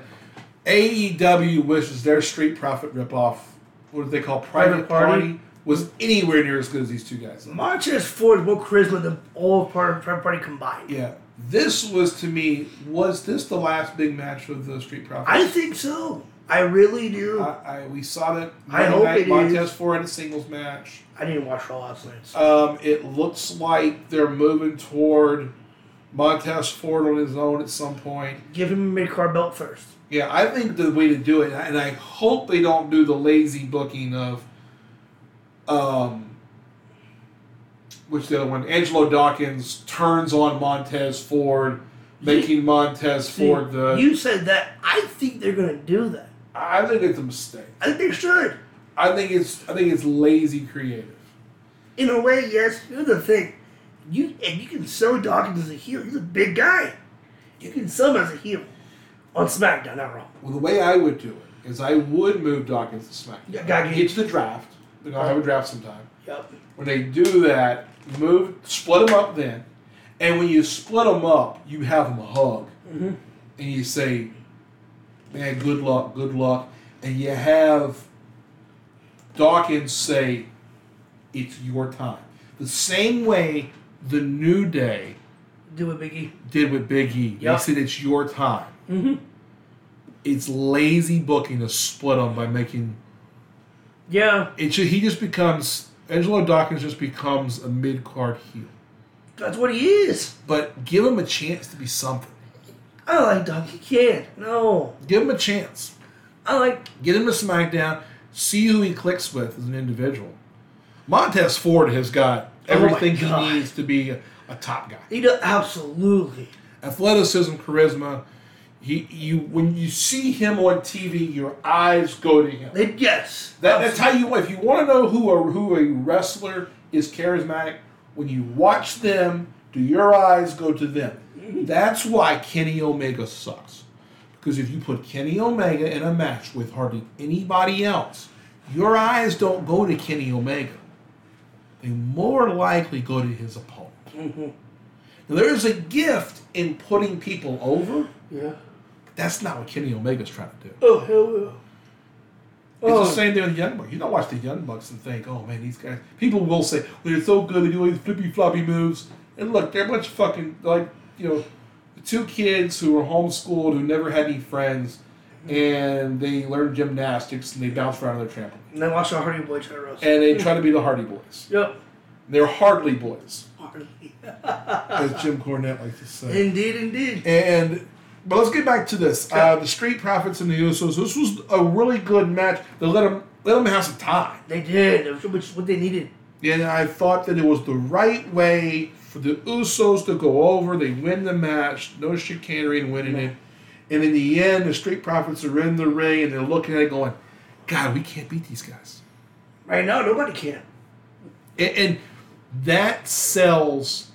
That's what I like about those two guys. Mm-hmm. Is that they sat there and you see them and they go, and the look on their face is, they've got our number.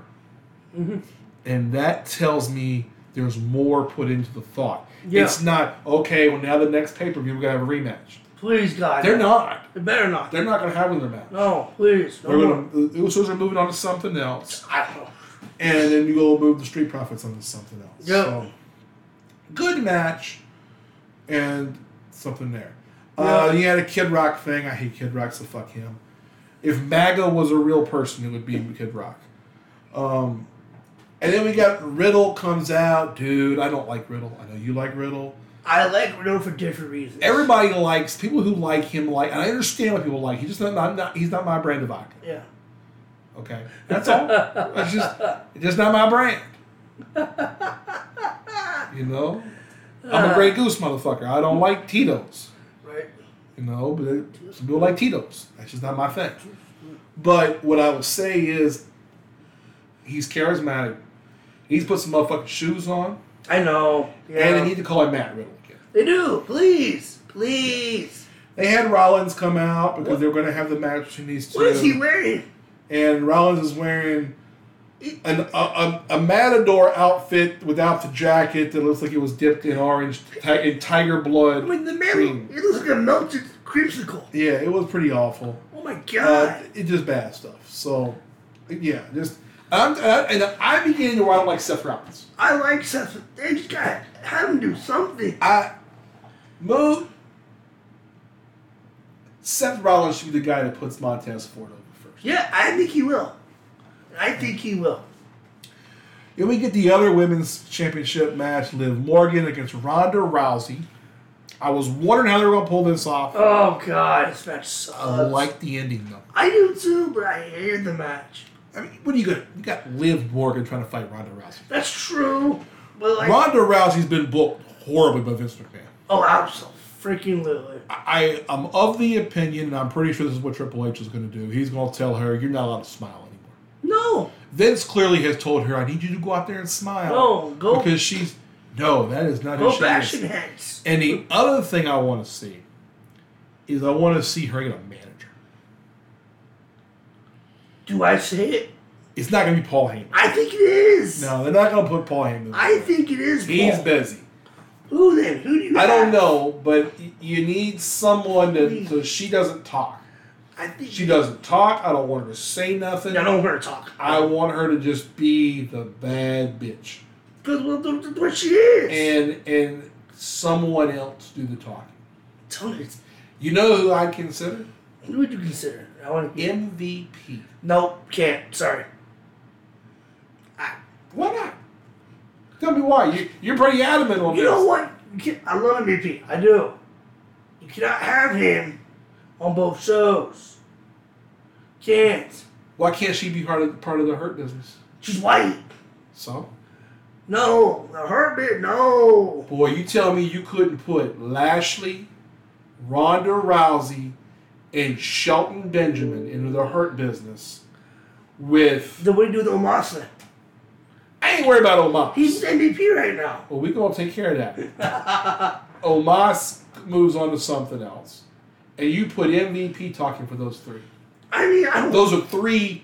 You got three legit shooters. That's true. Shelton Benjamin, a national champion.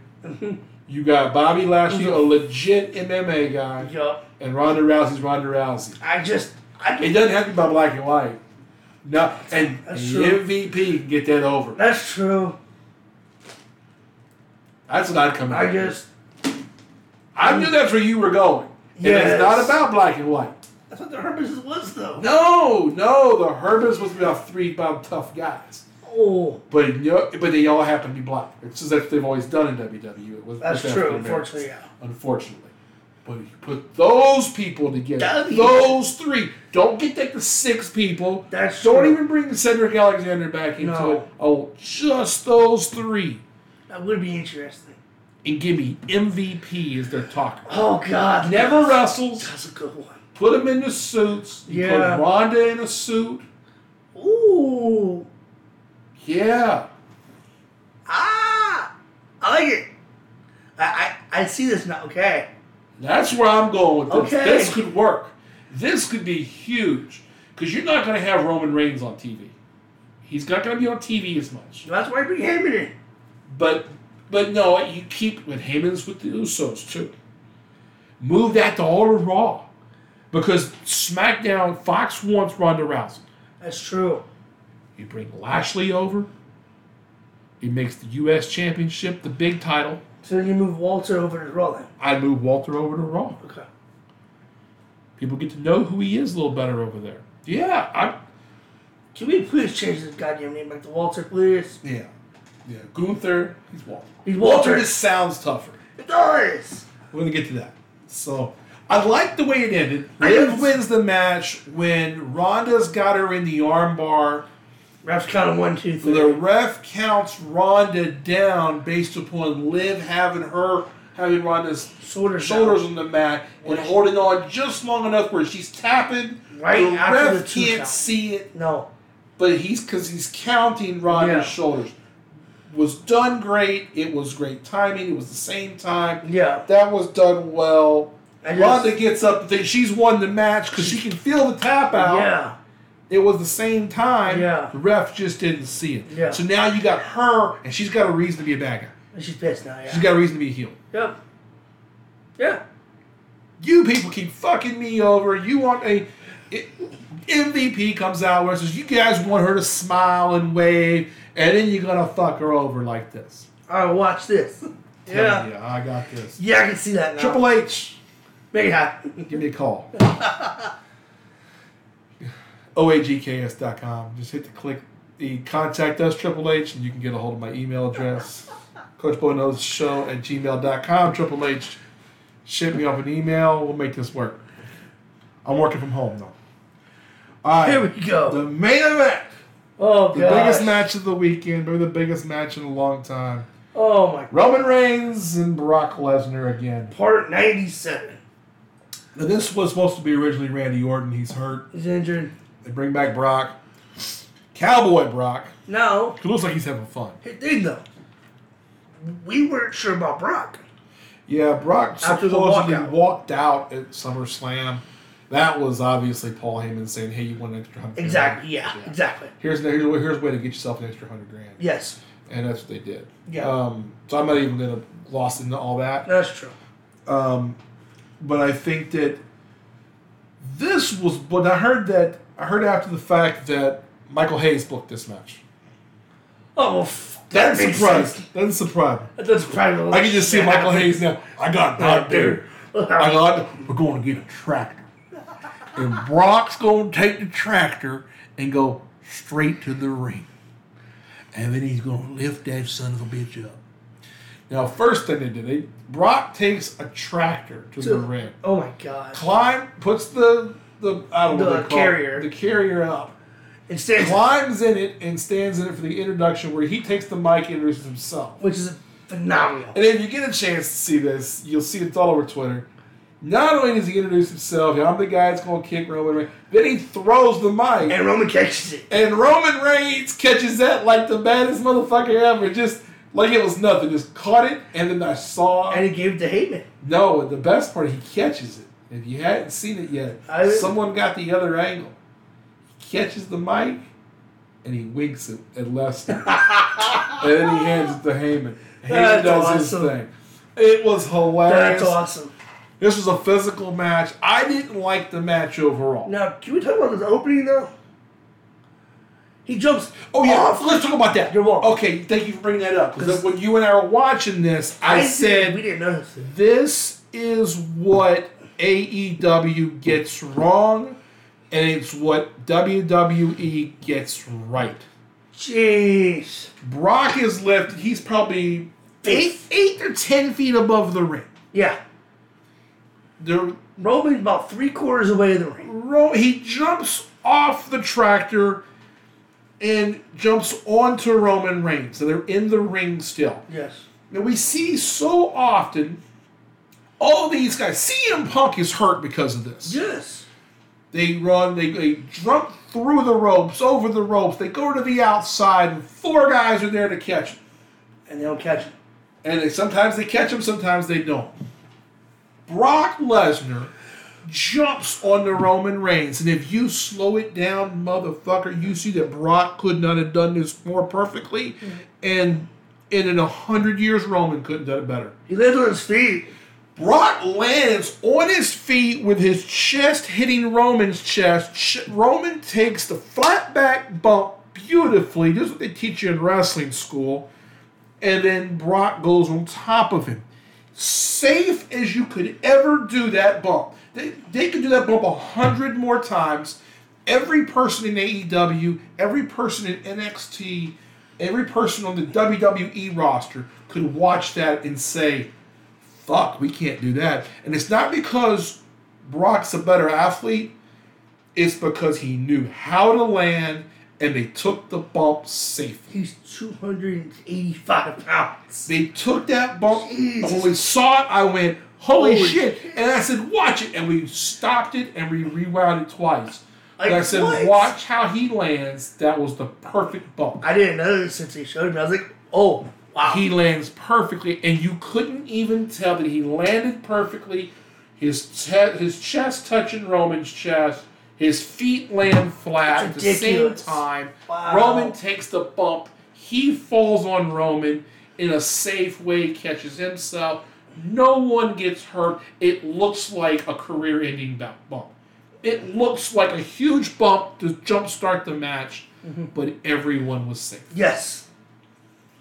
And that's what these young dudes can't do. No. It's why Kenny Omega had to have five fucking surgeries. That's true. It's why the young bucks are in bullshit matches doing flippy flops. It's why Randy Orton's hurt right now. It's why CM Punk is hurt right now. Yeah. It's why Bryan Danielson's hurt in AEW. Yep. It's why Chris Jericho's match looked like fucking three kids in the backyard playing. Yeah. Brock will never be Bret Hart. No. But that bump looked really good. Yeah. it did. And if you look, when he's doing the F5, when he's doing these bumps, those guys are taking those bumps and they're they're safe. He's putting those guys down safely. yeah, it is. It looks hard. It's But you can see they mic the ring up. I mean, you see the we saw the mic when he lifted the ring up. Yeah. So they get into the match. Mm-hmm. At one point, Brock goes back out to the tractor, takes the scoop, gets up under the ring, and pardon me, lifts the goddamn ring up. Roman falls out of after. Roman is on that side. He tumbles out the back. We get a bunch of hokey pokey bullshit. Uh, we get the Usos come out, and Theory comes out like he's going to cash in. the And Brock just. F5s him. Bye bye. Brock, Brock hits him with the F5. He's not going to do anything. But now we end up getting four on one. Brock does give the F5 to Heyman. to Through an announce to the announce table. table. Uh, which was the second time they had that table tonight because he got bumped out earlier The in the night. match. Yeah. And which match was that? The Logan Paul match. The. Logan Paul match. Yeah. And again, I don't like bumping out that table now when you've already done it once. Well, It made sense. No, you don't have to. That's the thing. You don't have to. You've already done the gimmick once. Don't do it again. How do you get rid of Paul Heyman then? You can run him into a damn corner and let him cut his head or do something. You can gimmick that. He's Paul Heyman. It's like throwing the penguin into the fucking corner. There's no ring. Yeah, but I, the, the, the, gimmick with the scoop picking up the ring was kind of BS. Yeah. It was a good view, but it was to take your eyes off of we're going to do some hokey pokey oh, bullshit. Oh yeah, absolutely. Had it not been for the ring, the, the ring being lifted, and the visual of that for the rest of the match, true. everyone would have been pissed about the four on one That's and yeah. how Roman Reigns wins the match by stacking every piece of furniture at ringside on Which- top of Brock which Michael Lesnar. Cole so sells phenomenal. Yeah. So Roman wins the match because the decorators, the Usos, Usos. come out and Theories come out, and they decide they're just going to stack every piece of furniture not bolted down on top of Brock. Mm-hmm. And he can't get out of it before the 10 count. Mm-hmm. Roman wins. Um, it was an okay match. It was good enough to be the main event and get you by with some other stuff being really good earlier in the card. I mean, it, it showed you how desperate Roman is to keep that belt. Yeah, but I, I think if you think of it as an overall thing, it was we've got to keep the belt on Roman. Brock's here just to fill in. How do we make Brock not look bad? You know, he sold like a money. Yeah. He did not look cute in that match, that's for sure. So moving forward, we know we got Roman, who's going to be part time. Yep. He's still the champ. Got Drew McIntyre next. You got Drew McIntyre coming in the next month or two, whenever they have that match over in over in Europe. Um, and then we're gonna see some shuffling. Yes. We did see Monday Night Raw where Montez Ford was in the main event. Actually, I didn't watch Raw. I Montez was in the main event against, um, the Rollins. maybe yes, wrong, uh, seen the clips. disputed ending, nothing major there. Okay. Yeah, um, they did a couple of three-way matches. The win they had those two winners, which were AJ Styles and. Okay. Uh, they ended up having a match which Ciampa won with some help to now be the number one contender for Bobby Lashley's title. Oh, okay. And then they had they opened up with Becky saying she's hurt, but she's got respect for Bianca. Okay, cool. Bianca comes out. They had the three ladies, Yeah. Bayley and her crew, beat up Becky in the back. Oh, good. Basically, that's Raw. Cool. I'm not going to get into it. Next. So we'll see. I mean, this is going to take in. Like we said earlier, you can't just turn a boat 90 degrees. It'll take time. To take time. We've given Triple H some ideas. I'm sure he's got ideas. He has said in a couple of interviews now that he wants ideas from the writers. Yeah. I think we're going to see different kind of writing. I think we're going to see some different stuff. Um, I hope the next thing we see is Kevin Dunn fired by the WWE or I maybe he agree. retires. What I did notice was that there was a lot less of the quick cuts There on Monday Night was. Raw. Yeah. That shit made me dizzy during a couple of the matches. Yeah, I know it did. Especially the Bianca Belair Becky Lynch match. Like I almost threw up at one point. I thought I was going to have vertigo watching that. match. Golly. Like it was like, oh my god, what is wrong? Yeah. So that happened. Um, last thing I want to do, I want to talk about this. So we had SummerSlam weekends, always got a big deal. And then Conrad Thompson, who people know as the big podcast, wrestling podcast man, the son-in-law of Ric Flair, puts out and promotes Ric Flair's last match.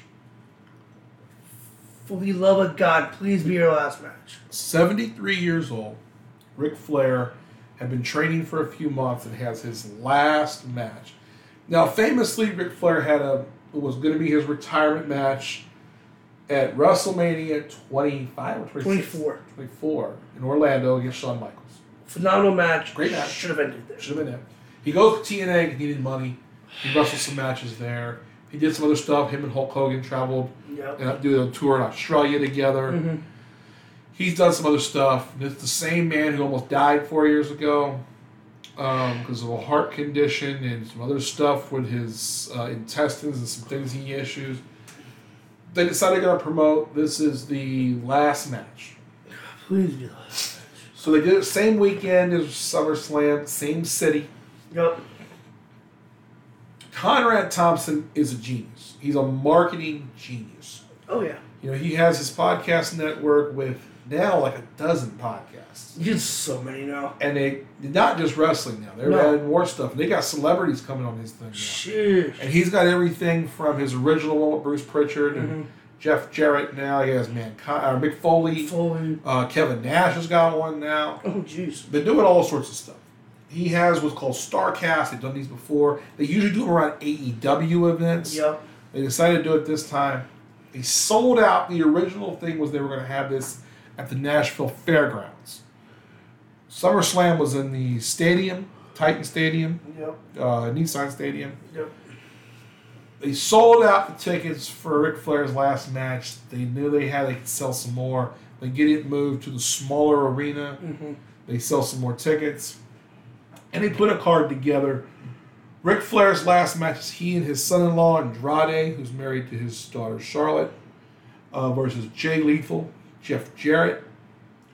Uh, we had a card of Impact Wrestling, AEW, um, MLW. MLW, uh, New Japan, a couple of the indie guys.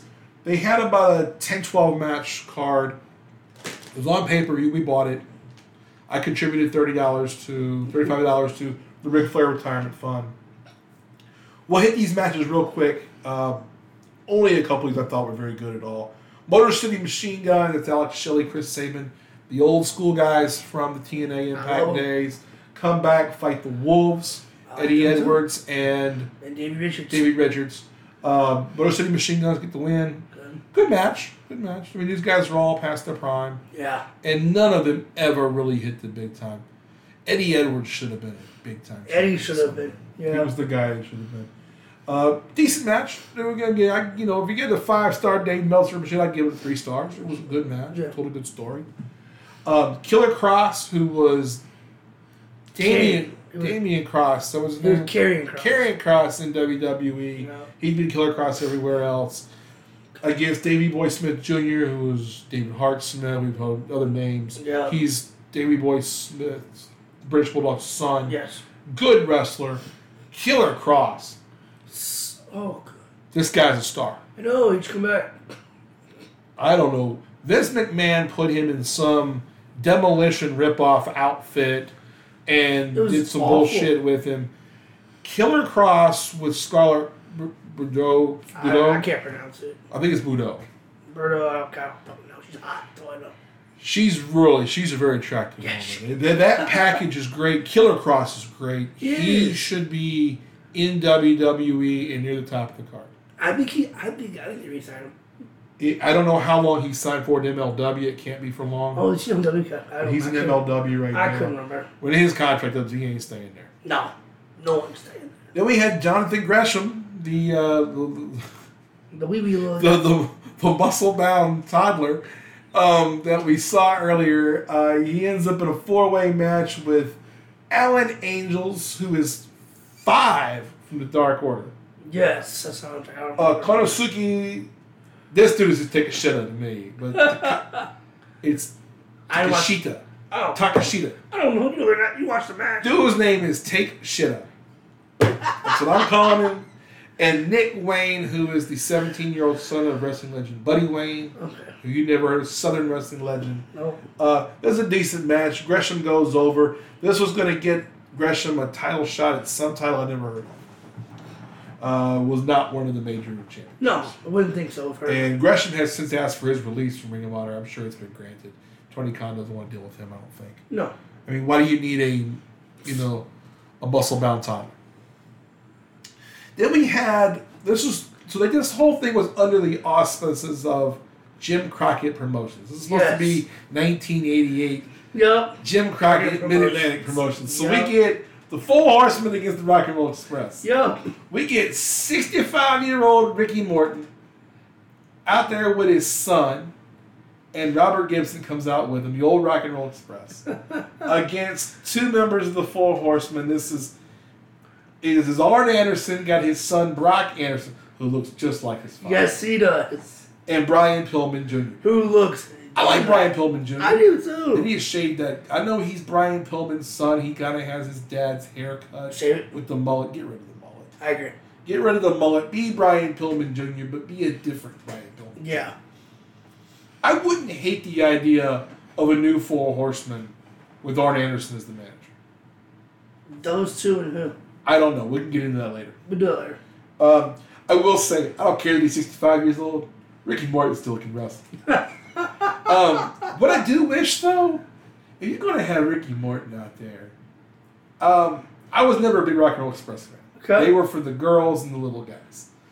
I was a Midnight Express guy. Still am. Still a Jim Cornette guy. It's tough to this, to this day. Um, but Ricky Morton, no one sold like him. You believed he was going to die in every match. Like he made you think, he made the crowd think that whoever it was was wrestling was whooping his ass.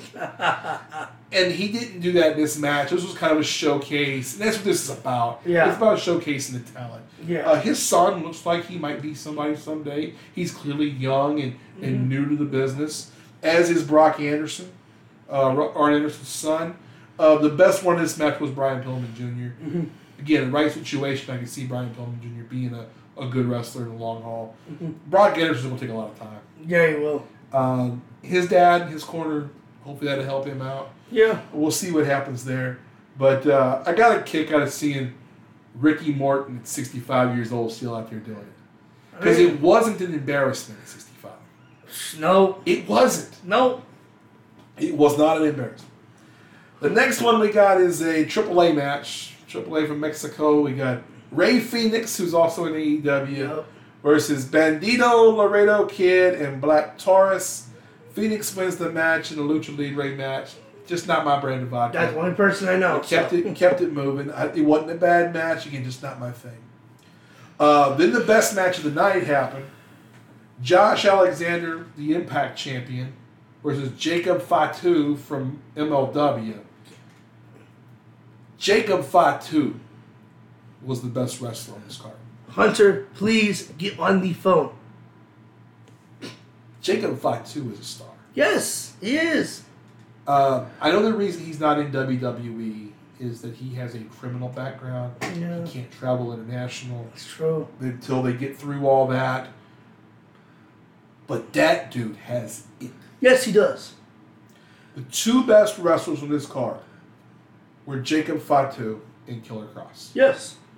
They are both big time stars. When you watch the match, when you watch them on TV, your eyes can't go off them. Jacob Fatu is about 350. And he was doing handspring moonsaults. Handspring moonsaults, my man's coming off the back top rope Like- doing stuff. like- it's not like dangerous It looks good. flop. It's like this dude is solid. It looks really good. Jacob Fatu is what the Young Bucks try to be. Yeah, But he weighs as much as both of them combined. that's a very good point. He does. Give me Jacob Fatu, man. Give me that dude. I really was impressed. That was the first time I had seen him not recorded. Not like, Yeah. let me see five minutes of a match. No, yeah. Um, I had seen part of the match he'd had with uh, Hammerstone in MLW. Yeah. Alexander Hammerstone. Uh, who That I think was- is a star too. That was a good match too. I like Jacob Fatu.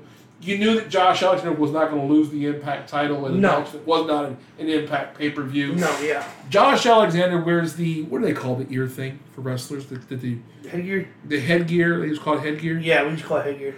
Wrestling headgear. He has the wrestling headgear on like he's an amateur wrestler, oh, and Okay. I think it takes away from his appearance. Well, he's from Canada, what's to expect? I think Scott D'Amore needs to tell him to take that shit off. Well, I'm not going to. Jacob Fatu is a star. Alexander wins the match by disqualification. Uh, I can't think of who all came uh, out. Brian Myers and Matt Cardona. Yeah, Matt Cardona and Brian Myers. and Brian Myers, which is that's the old Kurt Hawkins. Kurt Hawkins Yeah. and, and yeah, and and Matt Cardona, who is the the GCW hero. I can't stand We were, GCW. we were Matt. We were, Matt Cardona is he has a great look. He, he would be, I think, someone. Why AEW didn't sign him is beyond me. They were going to, and then Cody left. He's Cody's boy. He should be in AEW. I know he should. Matt Cardona draws more money than Kenny Omega. Yes, he does. Matt Cardona makes you not want to like him. No. And you look at the you look at him on the screen and you say, who do we like? Yeah. Who do your eyes not go away from? Matt Cardona's one of those guys. And then they both get done cut by DDP. Instead, they're in GCW, Game Changer Wrestling, where they hit each other with fucking light tubes and And Nick Gage is their hero, Nick Gage with his fucking pizza cutter and all that shit. right? Fuck those guys. uh, we're here in the home stretch now for the Ric Flair's uh, pay per view here. Uh, with three last matches, we got the Von Erichs. This is David Von Erich's kids, his Yes. boys, uh, come over to face the Briscoes. The Von Erichs, I think, if they didn't live in Hawaii, if they were here in the mainland, the majority of the time, could probably be a good mid card team somewhere. You got them in jeans. One wears cowboy boots. One wears no, No- shoes, shoes. like the Von Erichs used to not wear shoes. Yep.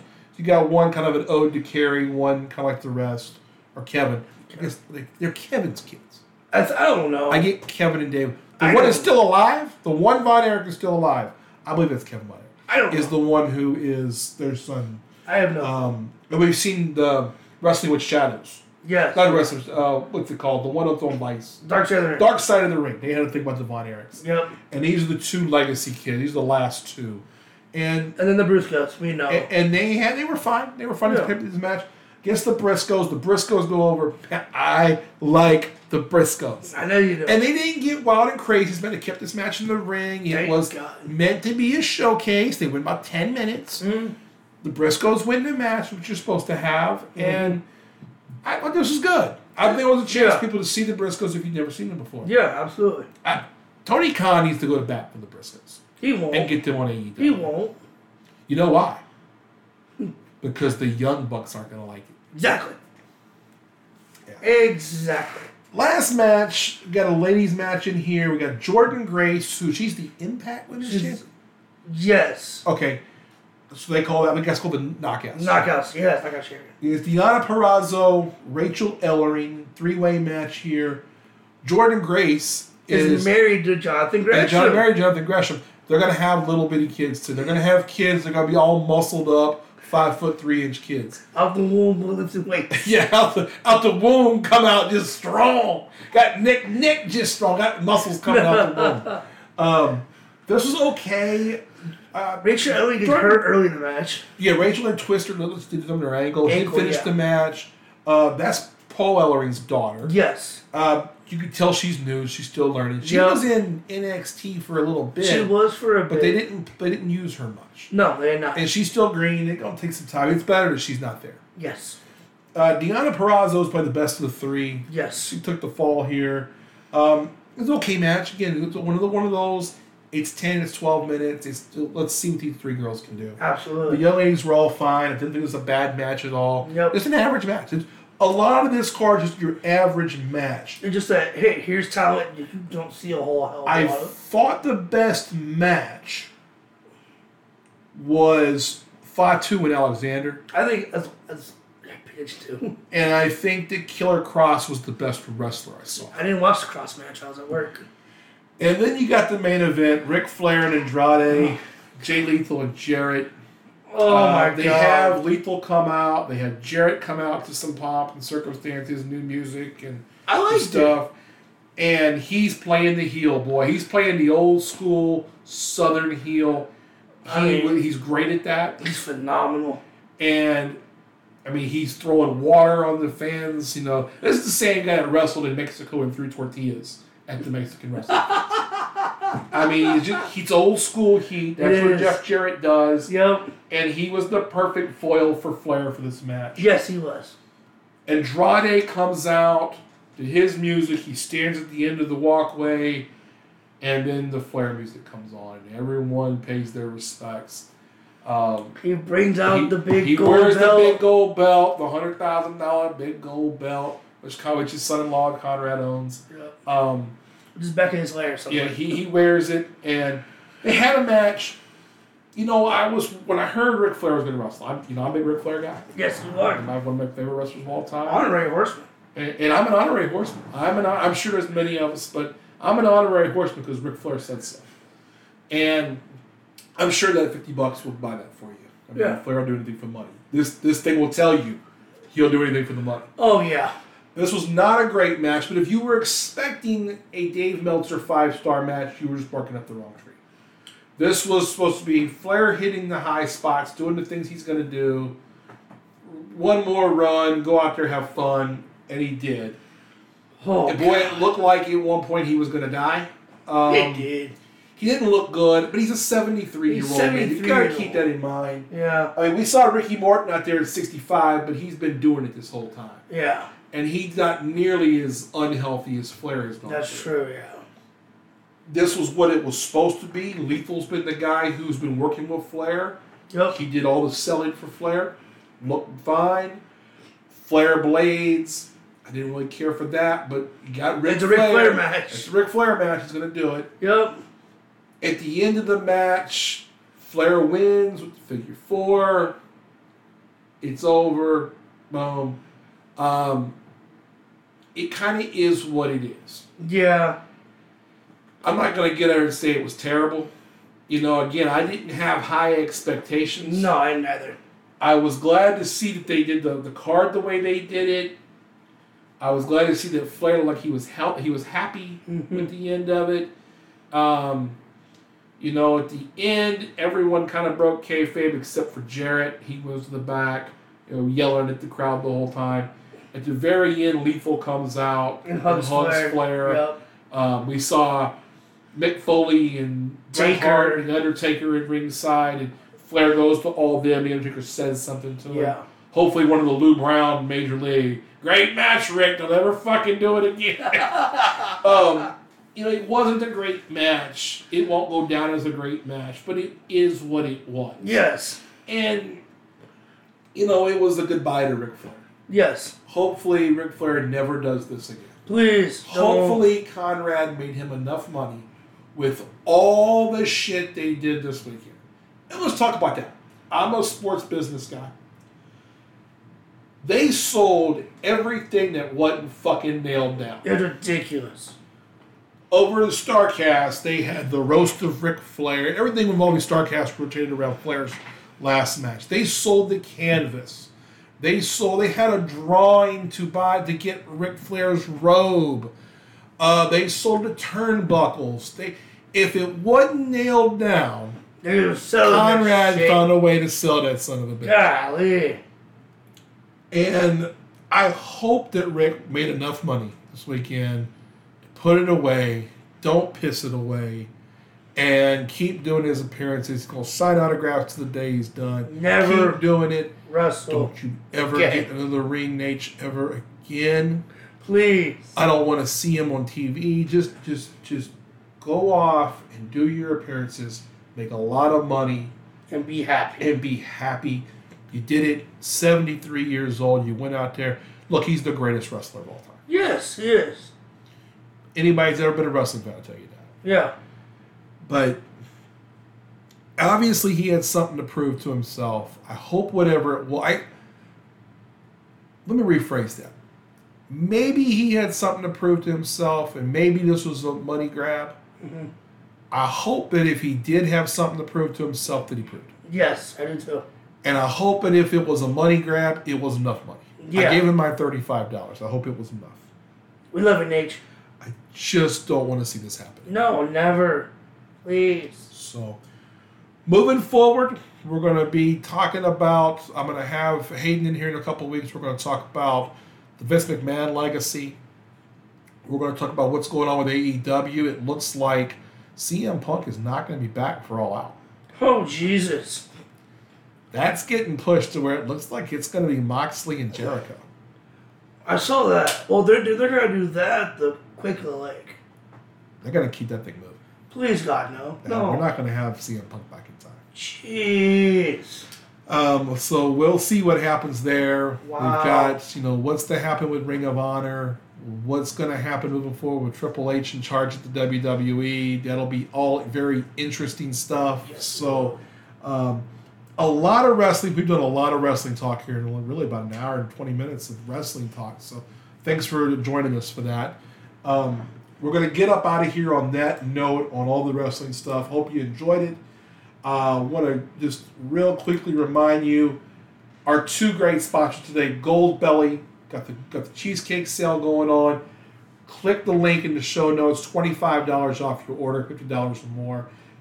I can't speak higher of Goldbelly than I am now. They got a great service. And if you don't want cheesecake, go in there and find something. This is the perfect place to gift somebody something birthdays, anniversaries, you want to do something nice for somebody, corporate gifts. Guys, I'm going to tell you now, I'm buying all my Christmas corporate gifts through Goldbelly.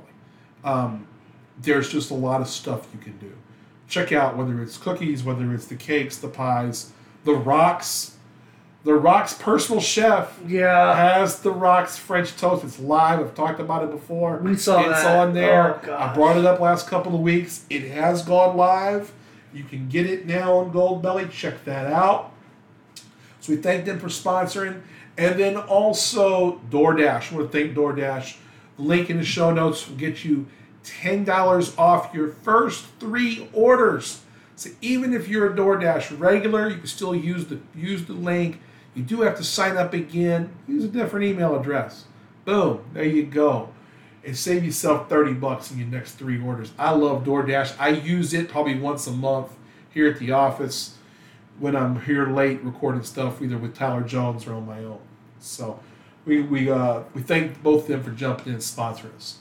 Uh, I want to thank P Money for coming in, Peyton O'Connor coming in, talking a little baseball trade deadline and a lot of wrestling talk today. We got caught up on all of our wrestling.